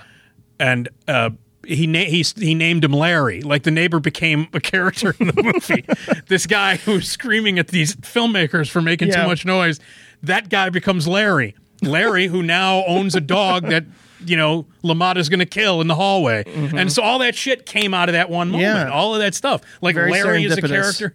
Larry is a character in the movie who has a dog, and it's all because during that one take that happened. And there's a lot of that magical shit that happens in Scorsese's movies, but I think in particularly some of the best stuff uh, came out of Raging Bull. Yeah. Some of the best character interactions in all of his films are in this movie. unbelievable, Without man. a doubt. unbelievable. And the, and um, you know, there's a scene in the movie where they're waiting. It's the, it's the championship. It's finally his shot at the title. Um, and uh, they have to wait 24 hours because it's an outdoor fight and the, it's raining, so they have to wait 24 hours. And they're in the hotel room. Everybody's in the hotel room. His his ring man, his Stitch guy, Joey is in there. Uh, Vicky is there, and then like uh, Nicholas. Uh, God, why, why, I always forget how to pronounce his name. Uh, Coach from from Cheers. Oh. he plays the main.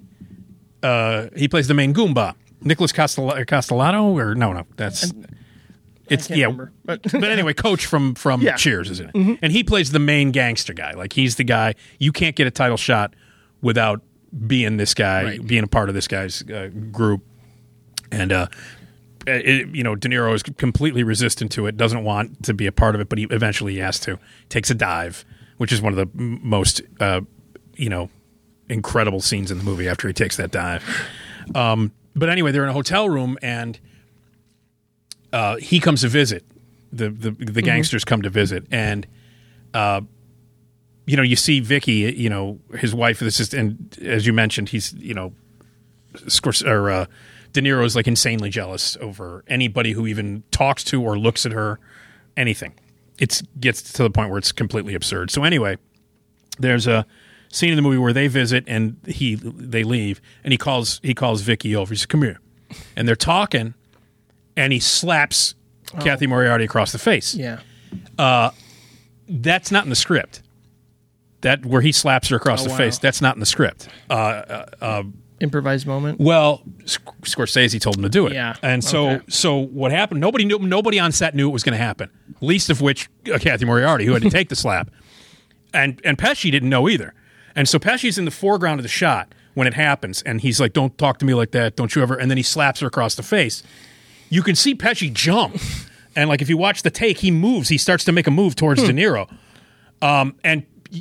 Cathy Moriarty's reaction to that slap is unbelievable, as it should be. And she was pissed at Scorsese when he yelled "cut." She was like, "What the? F-? You know, what was that?" Yeah. Um, but like in the movie, the reaction in the movie is amazing. And the Yeah, sometimes those The film is sometimes full of directors stuff go like to those lengths, like Yeah. obviously Kubrick did with The Shining and everything. It's Oh. just, ugh, Yeah. it makes you a little uncomfortable, but it works so well for Yeah. the scene that, Yeah. like, you know, um, yeah, Raging Bull, another masterpiece. yeah, no question about it. And and uh, so many memorable things um, in the movie. There there are lines of dialogue that I always that I uh, that stay with me. The you know that you know like uh, um, the scene where uh, De Niro uh, uh, gets pissed off at uh, at Vicky. Oh, like the one scene where he gets pissed off at her. the scene where he gets pissed off at her at, because she says that Janiro, this guy he's going to fight, she's he's good, he's an up and he's good looking, he's an up and comer. He said, "What do you mean good looking? Here, take the baby, go, get out of here, get out of here." And then um, and, and and so Pesci is sitting there with his wife, Theresa Saldana, who was in Mean Streets, Yeah. uh, and their kids, and uh, and so they're you know they're having a conversation. He sends her, "Go, go, get out of here," and then Pesci, you know, Theresa Saldana says something, and Pesci goes, "Why don't you here? It's between my brother and his wife." Get, go take the kid. Go, you get out of here too. and the the stuff that comes between the two guys, man. You know the I whole know. one. I You know, like uh, hit me. I want you to hit me. I want you to fucking lay me Right. out. I want you to hit me. That whole scene, spectacular. Um, and after he, uh, when De Niro, you know, like goes to, goes to Joe Pesci's house, you know, busts down the door and beats the shit out of him. Um, and then they have that they're estranged. Obviously, he won't talk to you know Pesci won't talk to him anymore. The scene where he sees him on the street, Oh, yeah. uh, almost at the end of the film, right. Um, uh, it's it's an unbelievable scene where they first see each other on the street and he follows him to his car And he keeps hugging and he him, hugged and he won't Yeah. stop hugging him. Yeah. And what's r- amazing about that scene is that was you know Pesci purposely lost weight and grew a mustache just for that scene. so here's De Niro, who is like 60 pounds. You know, I mean, obviously the legend here. Oh, he gained 60 Mm-hmm. pounds, It- which is really unbelievable. But he's he's like 60 pounds heavier. Pesci lost like 35 pounds. And so at first it's like, is that Yeah. is that Joey? Because it doesn't. But then you realize like it's him, right. But if you look, he looks so much older, mm-hmm. and he just did it for that one scene. That's incredible. Yeah, and there's other That's stuff. dedication, man. No, I know. Isn't that crazy? Yeah. Well, they had a they had a you know they had a break in the shooting because he had to gain all that goddamn weight. Sure. So Just eat uh, what, donuts and ice cream or something. that's it. He ate uh, cheeseburgers and, and milkshakes, and he would go to sleep. Oh wow, He would eat a bunch of cheeseburgers and milkshakes and go to sleep. that's the life. Uh, oh yeah, yeah. But the other thing, the other thing is uh, one of my favorite moments in the movie. This is another improvised moment. I just want to mention this one really quickly. The next time you watch it, go back and watch the scene because I it kills me every time I see it. I laugh my ass off every time I see it. It's the scene where he's uh, been busted on the by the Vice Squad for uh, fucking around with a fourteen year old Right. girl. Okay, Jake has. So he he's got to post. You know, he posts bail, so he needs money. So he goes over to this. At this point, Vicky's left him. He, she took the kids. They're gone. Right. So he they're now divorced, uh, and he's just just this fat, pathetic nightclub owner in Florida. All right. So, but he needs money because he's got to go to trial, and he's you know. So he goes. He, he knocking on on Vicky's door, and she's like, "I don't want you to come in." He's like, "It's going. I'll be in here. Take me one minute. I just got to get one thing. and just one thing." And she's like, "Look, the kids are sleeping. Just don't disturb the kids. I'm not going to disturb the kids. Whatever." So he goes in. He grabs his championship belt that she has on the mantelpiece. So he grabs the belt, and there are jewels in the belt. So he thinks if he if he takes the jewels off the Yeah. belt, he can sell the Pawn jewels, off, right. Mhm. and and get enough money to cover his bail and his expenses and all that shit. So he won't go to jail. So he goes in, and she's already said she doesn't want him there. Mm-hmm. The kids are asleep, you know. So he comes in, he grabs the belt, and he's at like a kitchen counter. And at the other side of the kitchen counter is this like china cabinet with all these dishes and stuff stacked Yeah. on it, uh, you know, displayed like old dishes and things like that. So he takes out like a hammer and a screwdriver and starts banging on the on the on the uh, on the belt to get Right. the, the the jewels off of the belt. And she's like, Jake, because he's banging and banging. He's like, I told you the kids are asleep. You're going to wake the kids. and he takes a towel, like that's going to help. And he wraps it around the, t- uh, the the belt and Yeah. starts banging the hammers, just banging and banging. As he's banging, the china cabinet shakes and all the, like a bunch of dishes fall off, which clearly was not supposed to happen. Mm-hmm. But it's in frame. It's in the frame. Like you can see the dishes f- shake because he's banging and falls off. Mm-hmm. Yeah. And, and De Niro goes, after the, after the, the the plates all fall off and smash on the ground, he turns, he looks at Cathy Moriarty, he goes, "What's the matter with you? Why are you going to put the dishes someplace where they're going to fall down?" like he blames her for it, and like I don't know if because it, it's there's a very quick cut after he says that because I got a feeling that like everybody on the set probably lost their shit, including Cathy Moriarty, just started Yeah. laughing. But it's like, what's the matter with you? Why are you going to put the dishes someplace where they're going to fall down? It's crazy. A movie about self destruction can be so funny at the same time. I know, no, it is, and people, you know, people forget there are a lot of laughs in that movie. Yeah, yeah. Um, I mean, ultimately, you know, it's not a funny movie. It's about redemption and, and, and violence and sadness, and it and it ends on a very melancholy note. And you know, the the quote that he uses from the Bible at the end, uh, you know, where la- where he, where he cures the blind, where Mm-hmm. Christ cures the blind guy. Now I can see. Um, and then he dedicates the film. He dedicates the film to his to his college uh, uh, uh, film teacher, Right. To his professor. Um, and it was it was this journey that he went on after the disaster of New York, New York, uh, after the personal problems with uh, women, and after the the cocaine. Uh, this whole movie was a personal statement about Yeah. redemption, and it, it feels like catharsis for him. Yeah. in, in a lot of it, ways. it does. And you know when he says, "Now I see," you know, uh, now I can see. That was that quote was from the Bible, but also associated with the with the professor, um, because you know film is what made him see. You know he could now Yeah. see through film, and it was it's a it, you know on every level that movie is just remarkable on every level. Speaking of comedy, we have two in a row. Yeah. Wow. Now to follow up, I always thought it was weird that he followed up Raging Bull with King of Comedy. Yeah. um, because you know, like Raging Bull was a massive success. Well, not you know, not in terms of box office. Uh, it was Critically. And, critically, it was acclaimed. It didn't Yeah. do great at the box office, and you know, obviously through the years, it gained much more notoriety because. Mm-hmm. of But when it, it was, it was, it did okay at the box office. But uh, you know, nominated for all kinds of Academy Awards. De Niro wins, um, and he follows it up with one of the weirdest darkest, comedies. darkest Yeah. and most uncomfortable movies of all time. Mm-hmm. And man, did King of Comedy tank when it came out. Wow, man. You know, it's an, an, another portrayal of a well-meaning but rather egotistical guy whose passion, you know, sort of drives him to do crazy things. Um, you know, it's uh, like we said earlier, it's like the 180 flip on Taxi Driver, where you know he's he's stalking a different kind of person this time, and um, yeah, I just it's it's another movie that's kind of like about a quest for admiration and wanting to be noticed and seen and.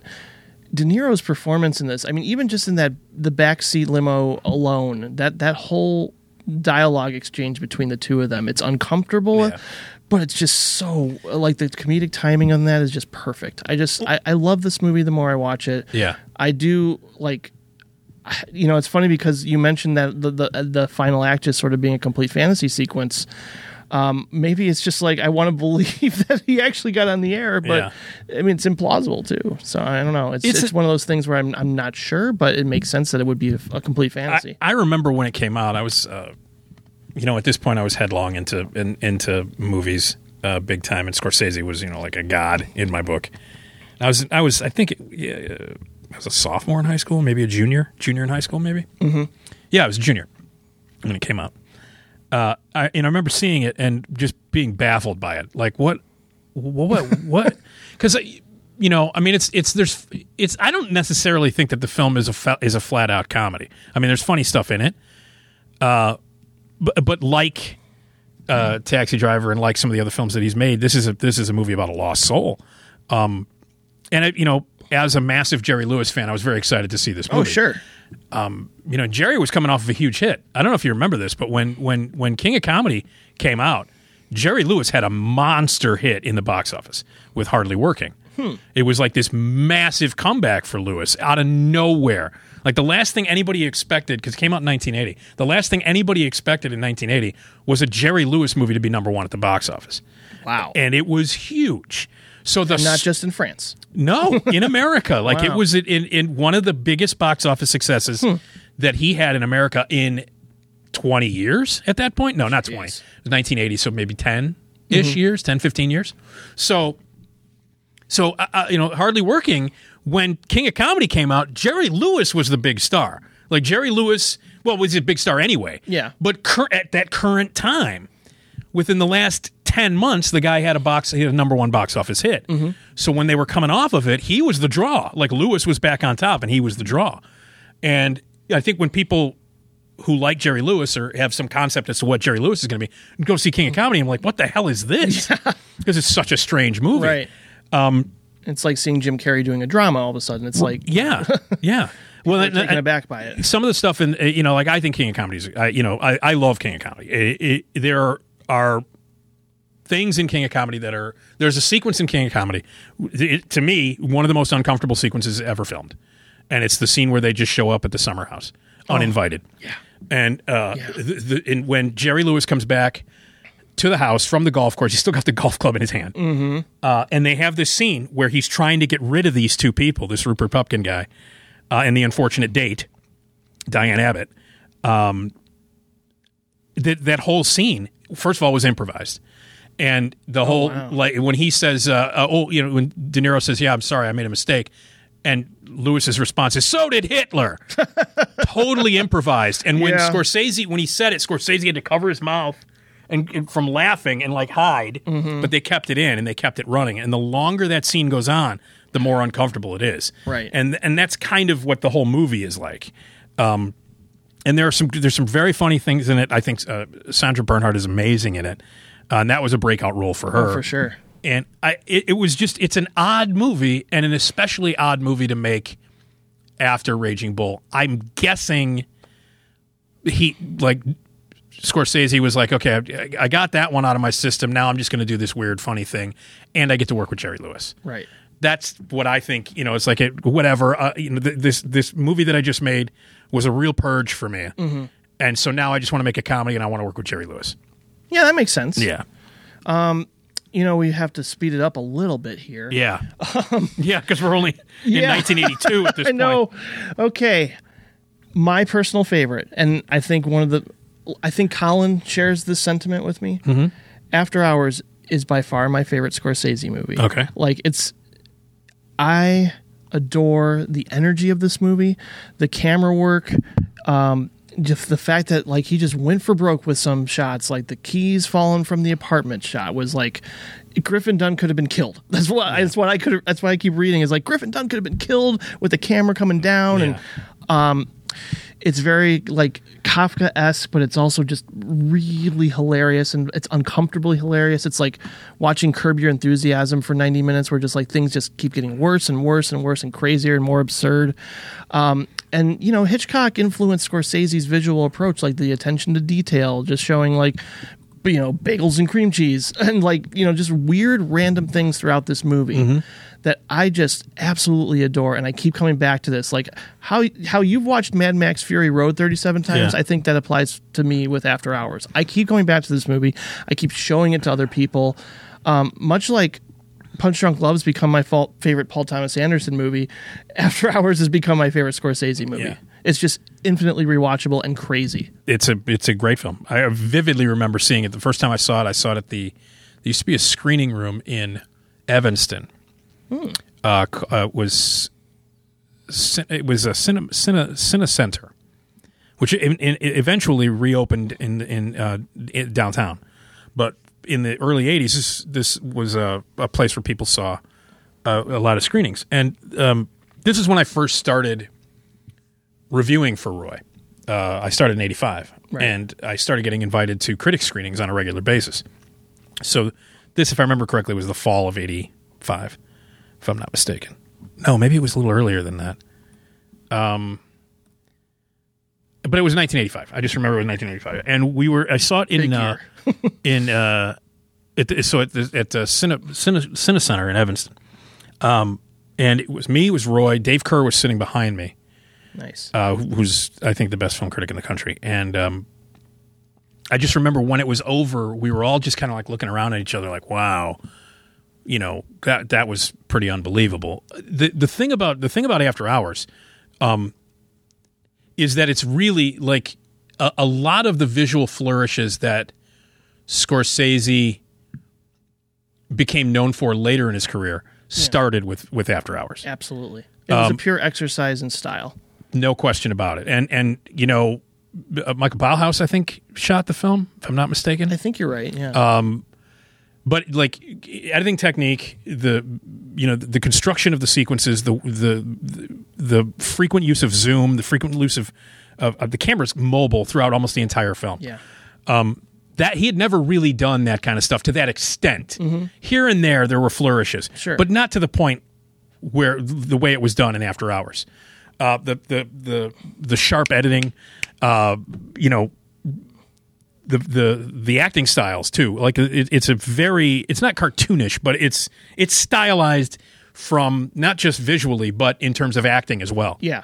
It's like a screwball comedy in a Um, Yeah, way. a really dark, screwed up Yeah. screwball comedy. Um, it's also a movie where I don't know if I've ever seen a movie that more accurately captures late night paranoia than this film. Yeah. Uh, uh, in in such an incredible way. I mean, there's some scary stuff in After Hours, some really creepy stuff in After Yeah. Hours. Being chased by a mob. Yeah.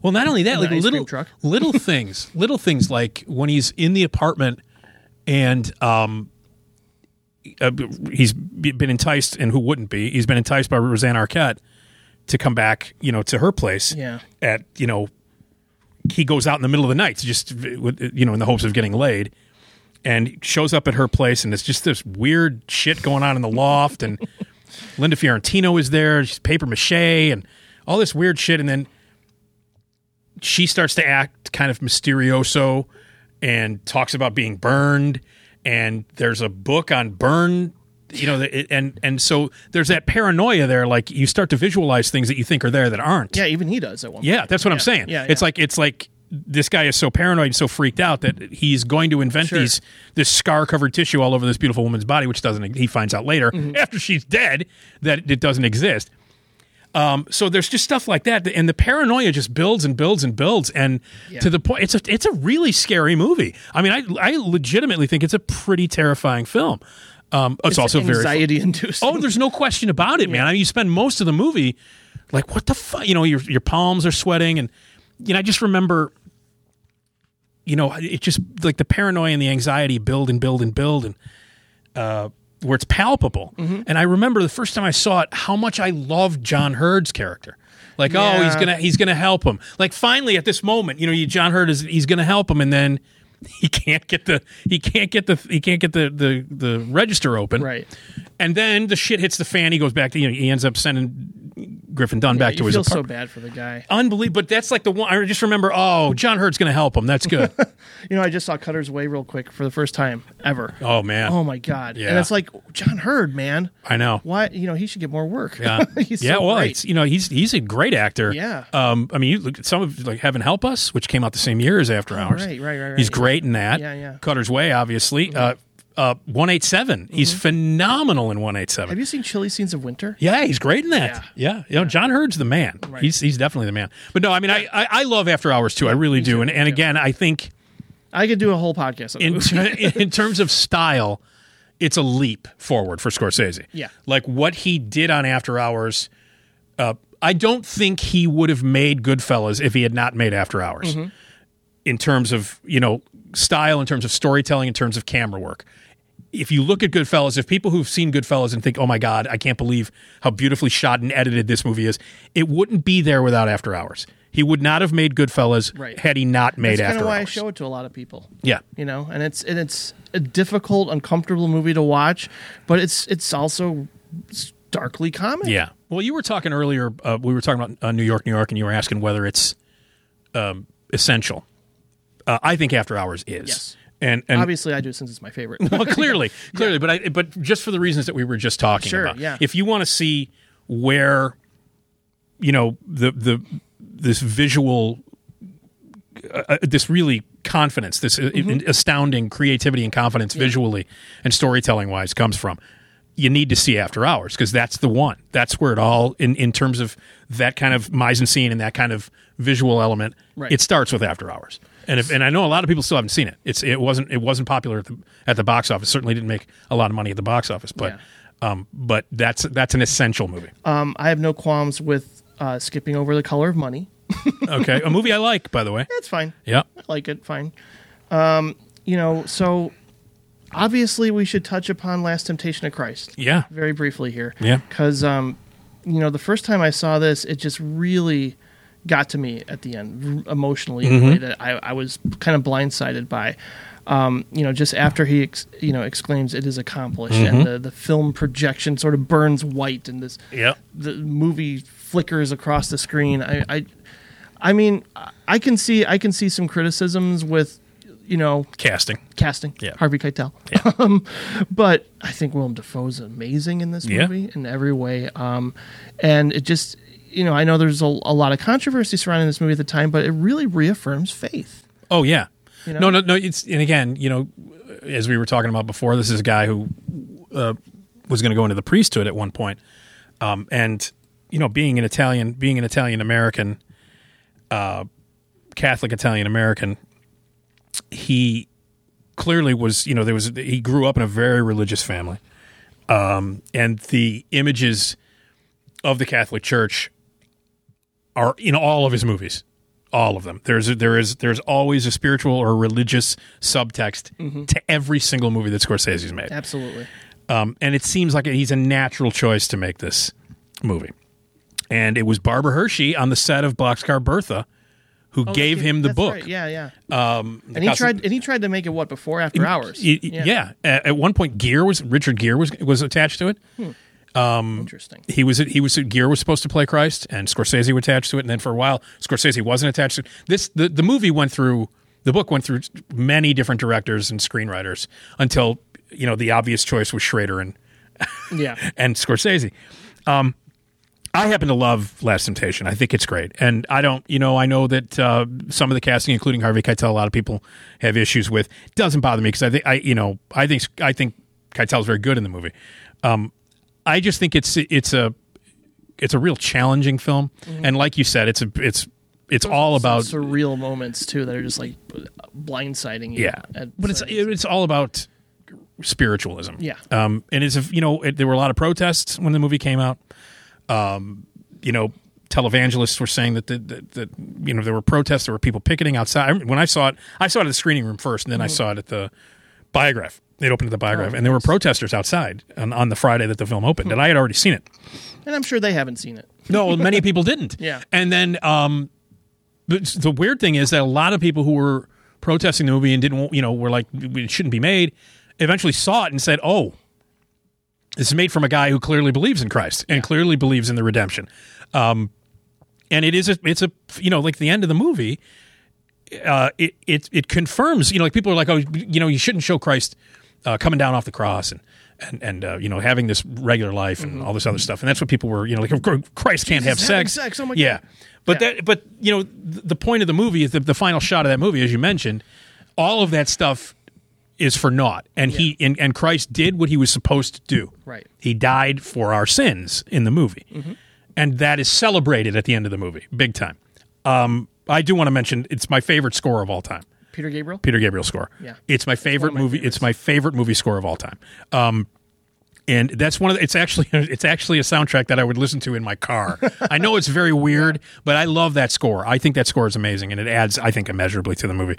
Um, you know, it made a lot of money, and it was because of the protests. Mm-hmm. Sure. Um, and and and, and Controversy helps. absolutely. Yeah. I, I think it should be remembered with more reverence than it is. Mm-hmm. Um, because I think it is a great film. And, and I think a lot of people go, oh, yeah, that was good. You know, uh, but but I think it's better than that. I think it's I think it's one of those movies that should be remembered when you're looking back at Scorsese. Uh, it should be mentioned uh, uh, uh, more. and one that I hadn't seen until recently. I don't know why, because I just vividly remember the trailer for New York Stories, and I just want to cover that very briefly here, just because, like, what can you say? You got Nick Nolte and the use of Procol Harum's "Whiter Shade of Pale." Like, that is one of my favorite uses of a song in anything. Yeah. I I just like.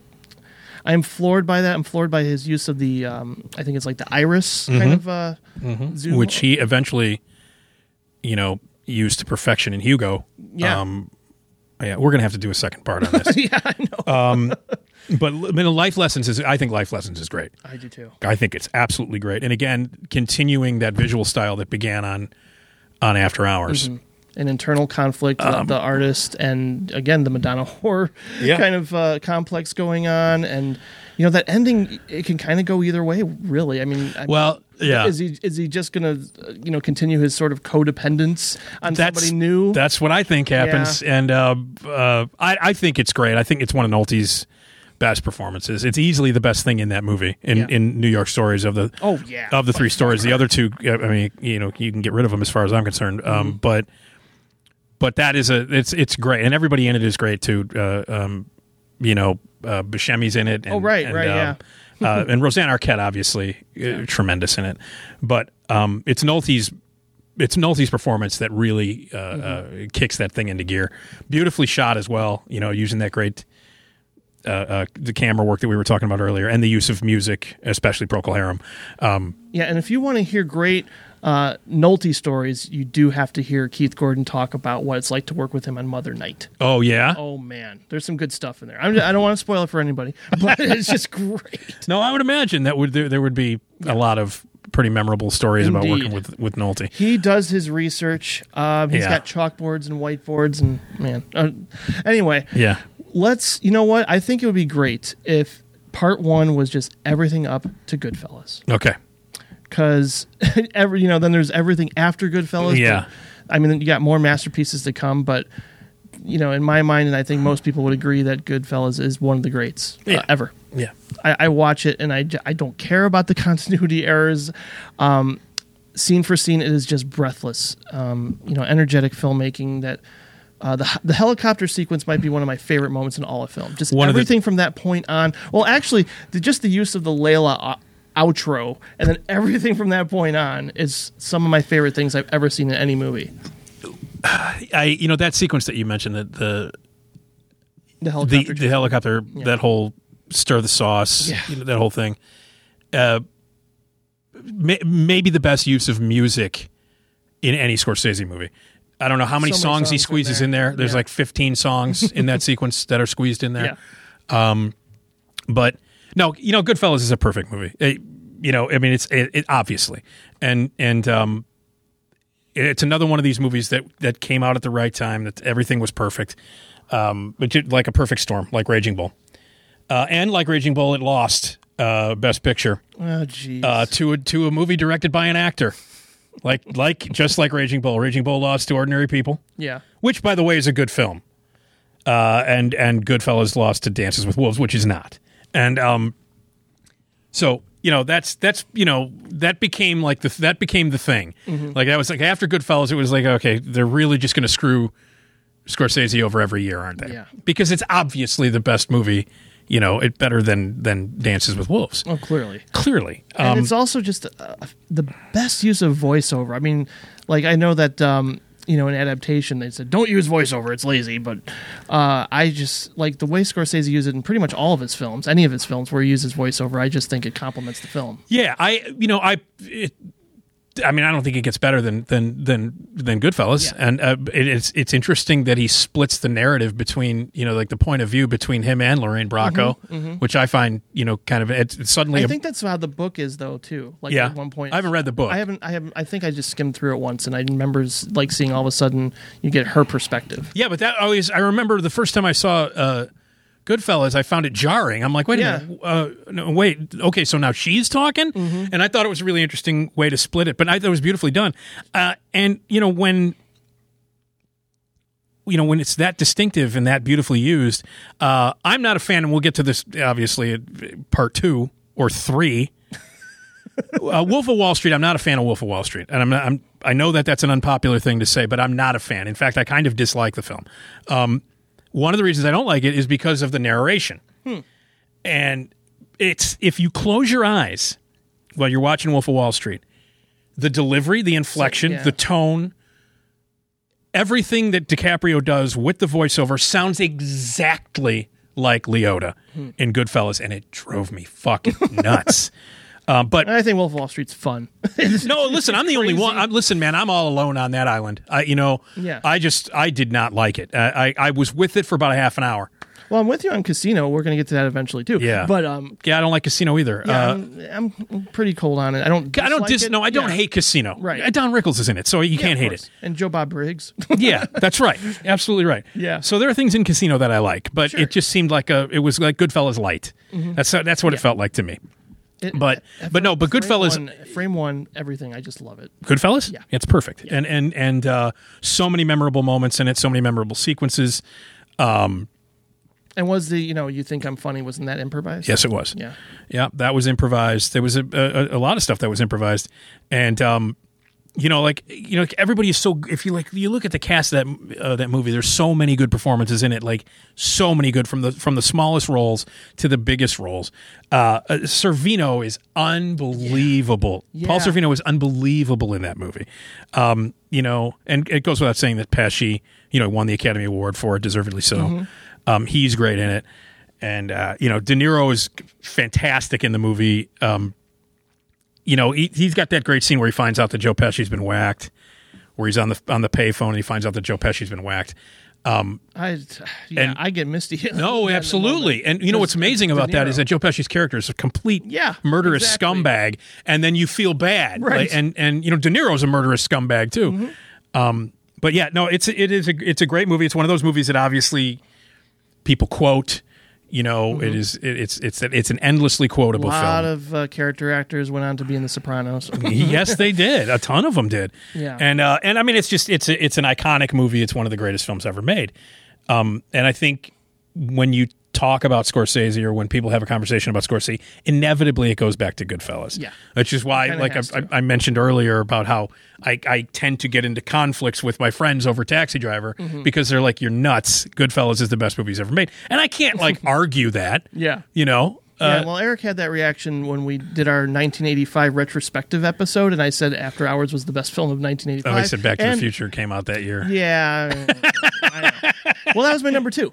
Um, but yeah, like, uh, I'm trying to remember what number one was on my list in '85. Oh, it was Lost in America was number one. oh yeah, that's my number three. yeah, that was my number one. Yeah. Well, when we did that, like, yeah, I think Eric had that reaction of like, really, After Hours is your favorite Scorsese movie, and then Colin said, yeah, it's mine too. Yeah, no, I understand. I, I know, And that's a big it's, year for all of It us. is. It's oh yeah, clearly. No, but it's it, it is an unusual choice. Uh, as you, but you know, what what is is is his Goodfellas? Is Eric's Goodfellas? Yeah, it's I would gotta be, think so. Yeah. So I don't know. But yeah. Wow, we have so much to talk about. Still. we do. we didn't even get we didn't even get to any DiCaprio. I know. Well, we'll, Well, do it again. sometimes, man. sometimes episodes go on to three hours, but at this point we don't have time. Right. And why not split it up? yeah, You know? makes sense. Yeah. So it'll be pre Goodfellas and post Goodfellas. I like that. I actually like that, and I think most of the listeners will agree. At the same time, I th- I think it's okay to just let people know where we stand on Scorsese. Uh, you know, in terms of our I can give you my top. I'll give you my top five. Yeah, You want me to start at five and go to one? Five is After Hours. Uh, four is Raging Bull. Three is Mean Streets. Two is Goodfellas, and one is Taxi Driver. good choices all you? around. Number five is a surprise, even for me. Just rewatching it recently. Number five is Shutter Island. That's a great movie. Yeah. Uh, number four would be Raging Bull. Number three would be Goodfellas. Number two is Taxi Driver, and number one, After Hours. Good. Yeah. those are good. It's nice that Shutter Island's in there. That's a that's a it's a terrific movie, man. Well, we'll definitely touch on that and why I love it more and more. It's one of those endings that really just unnerves me Yeah. in, the, in the right ways. Yeah. So yeah, wow, this is great, Nick. Thank yeah, man. so no, my pleasure. Thank you. for- Thank for you. Doing this. We're not done, so That's true. okay. But of course, everybody can check out Nick's show at WGNradio.com. I'll, of course, provide links. I think most people by now know how much I plug your show. well, I appreciate that, man. Yeah. Um, and of course, like I said, our next official episode will be on Spike Lee with my good old friend Patrick Rapole, who was the uh, initial co-host here on the show. And you know, it's always a delight to welcome back to the show. It's going to be a lot of fun. Um, and I think we actually share our favorite, the, the same number one Spike Lee movie, if I'm not mistaken, I think 25th Hour. that's mine. Yeah, yeah. So that's going to be a great episode. I have a lot to watch for that in the next couple weeks, but stay tuned. And of course, as always, visit directorsclubpodcast.com and send me an email with any questions and feedback over at directorsclubpodcast at gmail.com. Um, and we'll talk to you in two weeks. Thanks again, Nick. My pleasure. All right, we'll talk to you soon. Thanks again. Bye bye. I love you. Don't paint any more religious pictures, please. Careful. God be with you. Bye, Ma. You know, we always called each other good fellas. Like you'd say to uh, somebody, You're gonna like this guy, he's alright. He's a good fella, he's one of us. You understand? We were good fellas, wise guys. But Jimmy and I could never be made because we had Irish blood. It didn't even matter that my mother was Sicilian. To become a member of a crew, you've got to be 100% Italian so they can trace all your relatives back to the old country.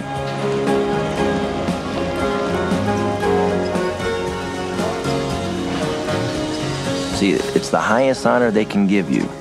It means you belong to a family and a crew. It means that nobody can fuck around with you. It also means you could fuck around with anybody just as long as they aren't also a member. It's like a license to steal, it's a license to do anything. All right, thanks, Vinny. Hey, how many years ago was the U was made? Nah, I'm an old man. 30 years ago. 30 years, huh? Yeah. Brings back a lot of memories. And how? Mike's Peak was a fucking pimple then, wasn't it? Ha.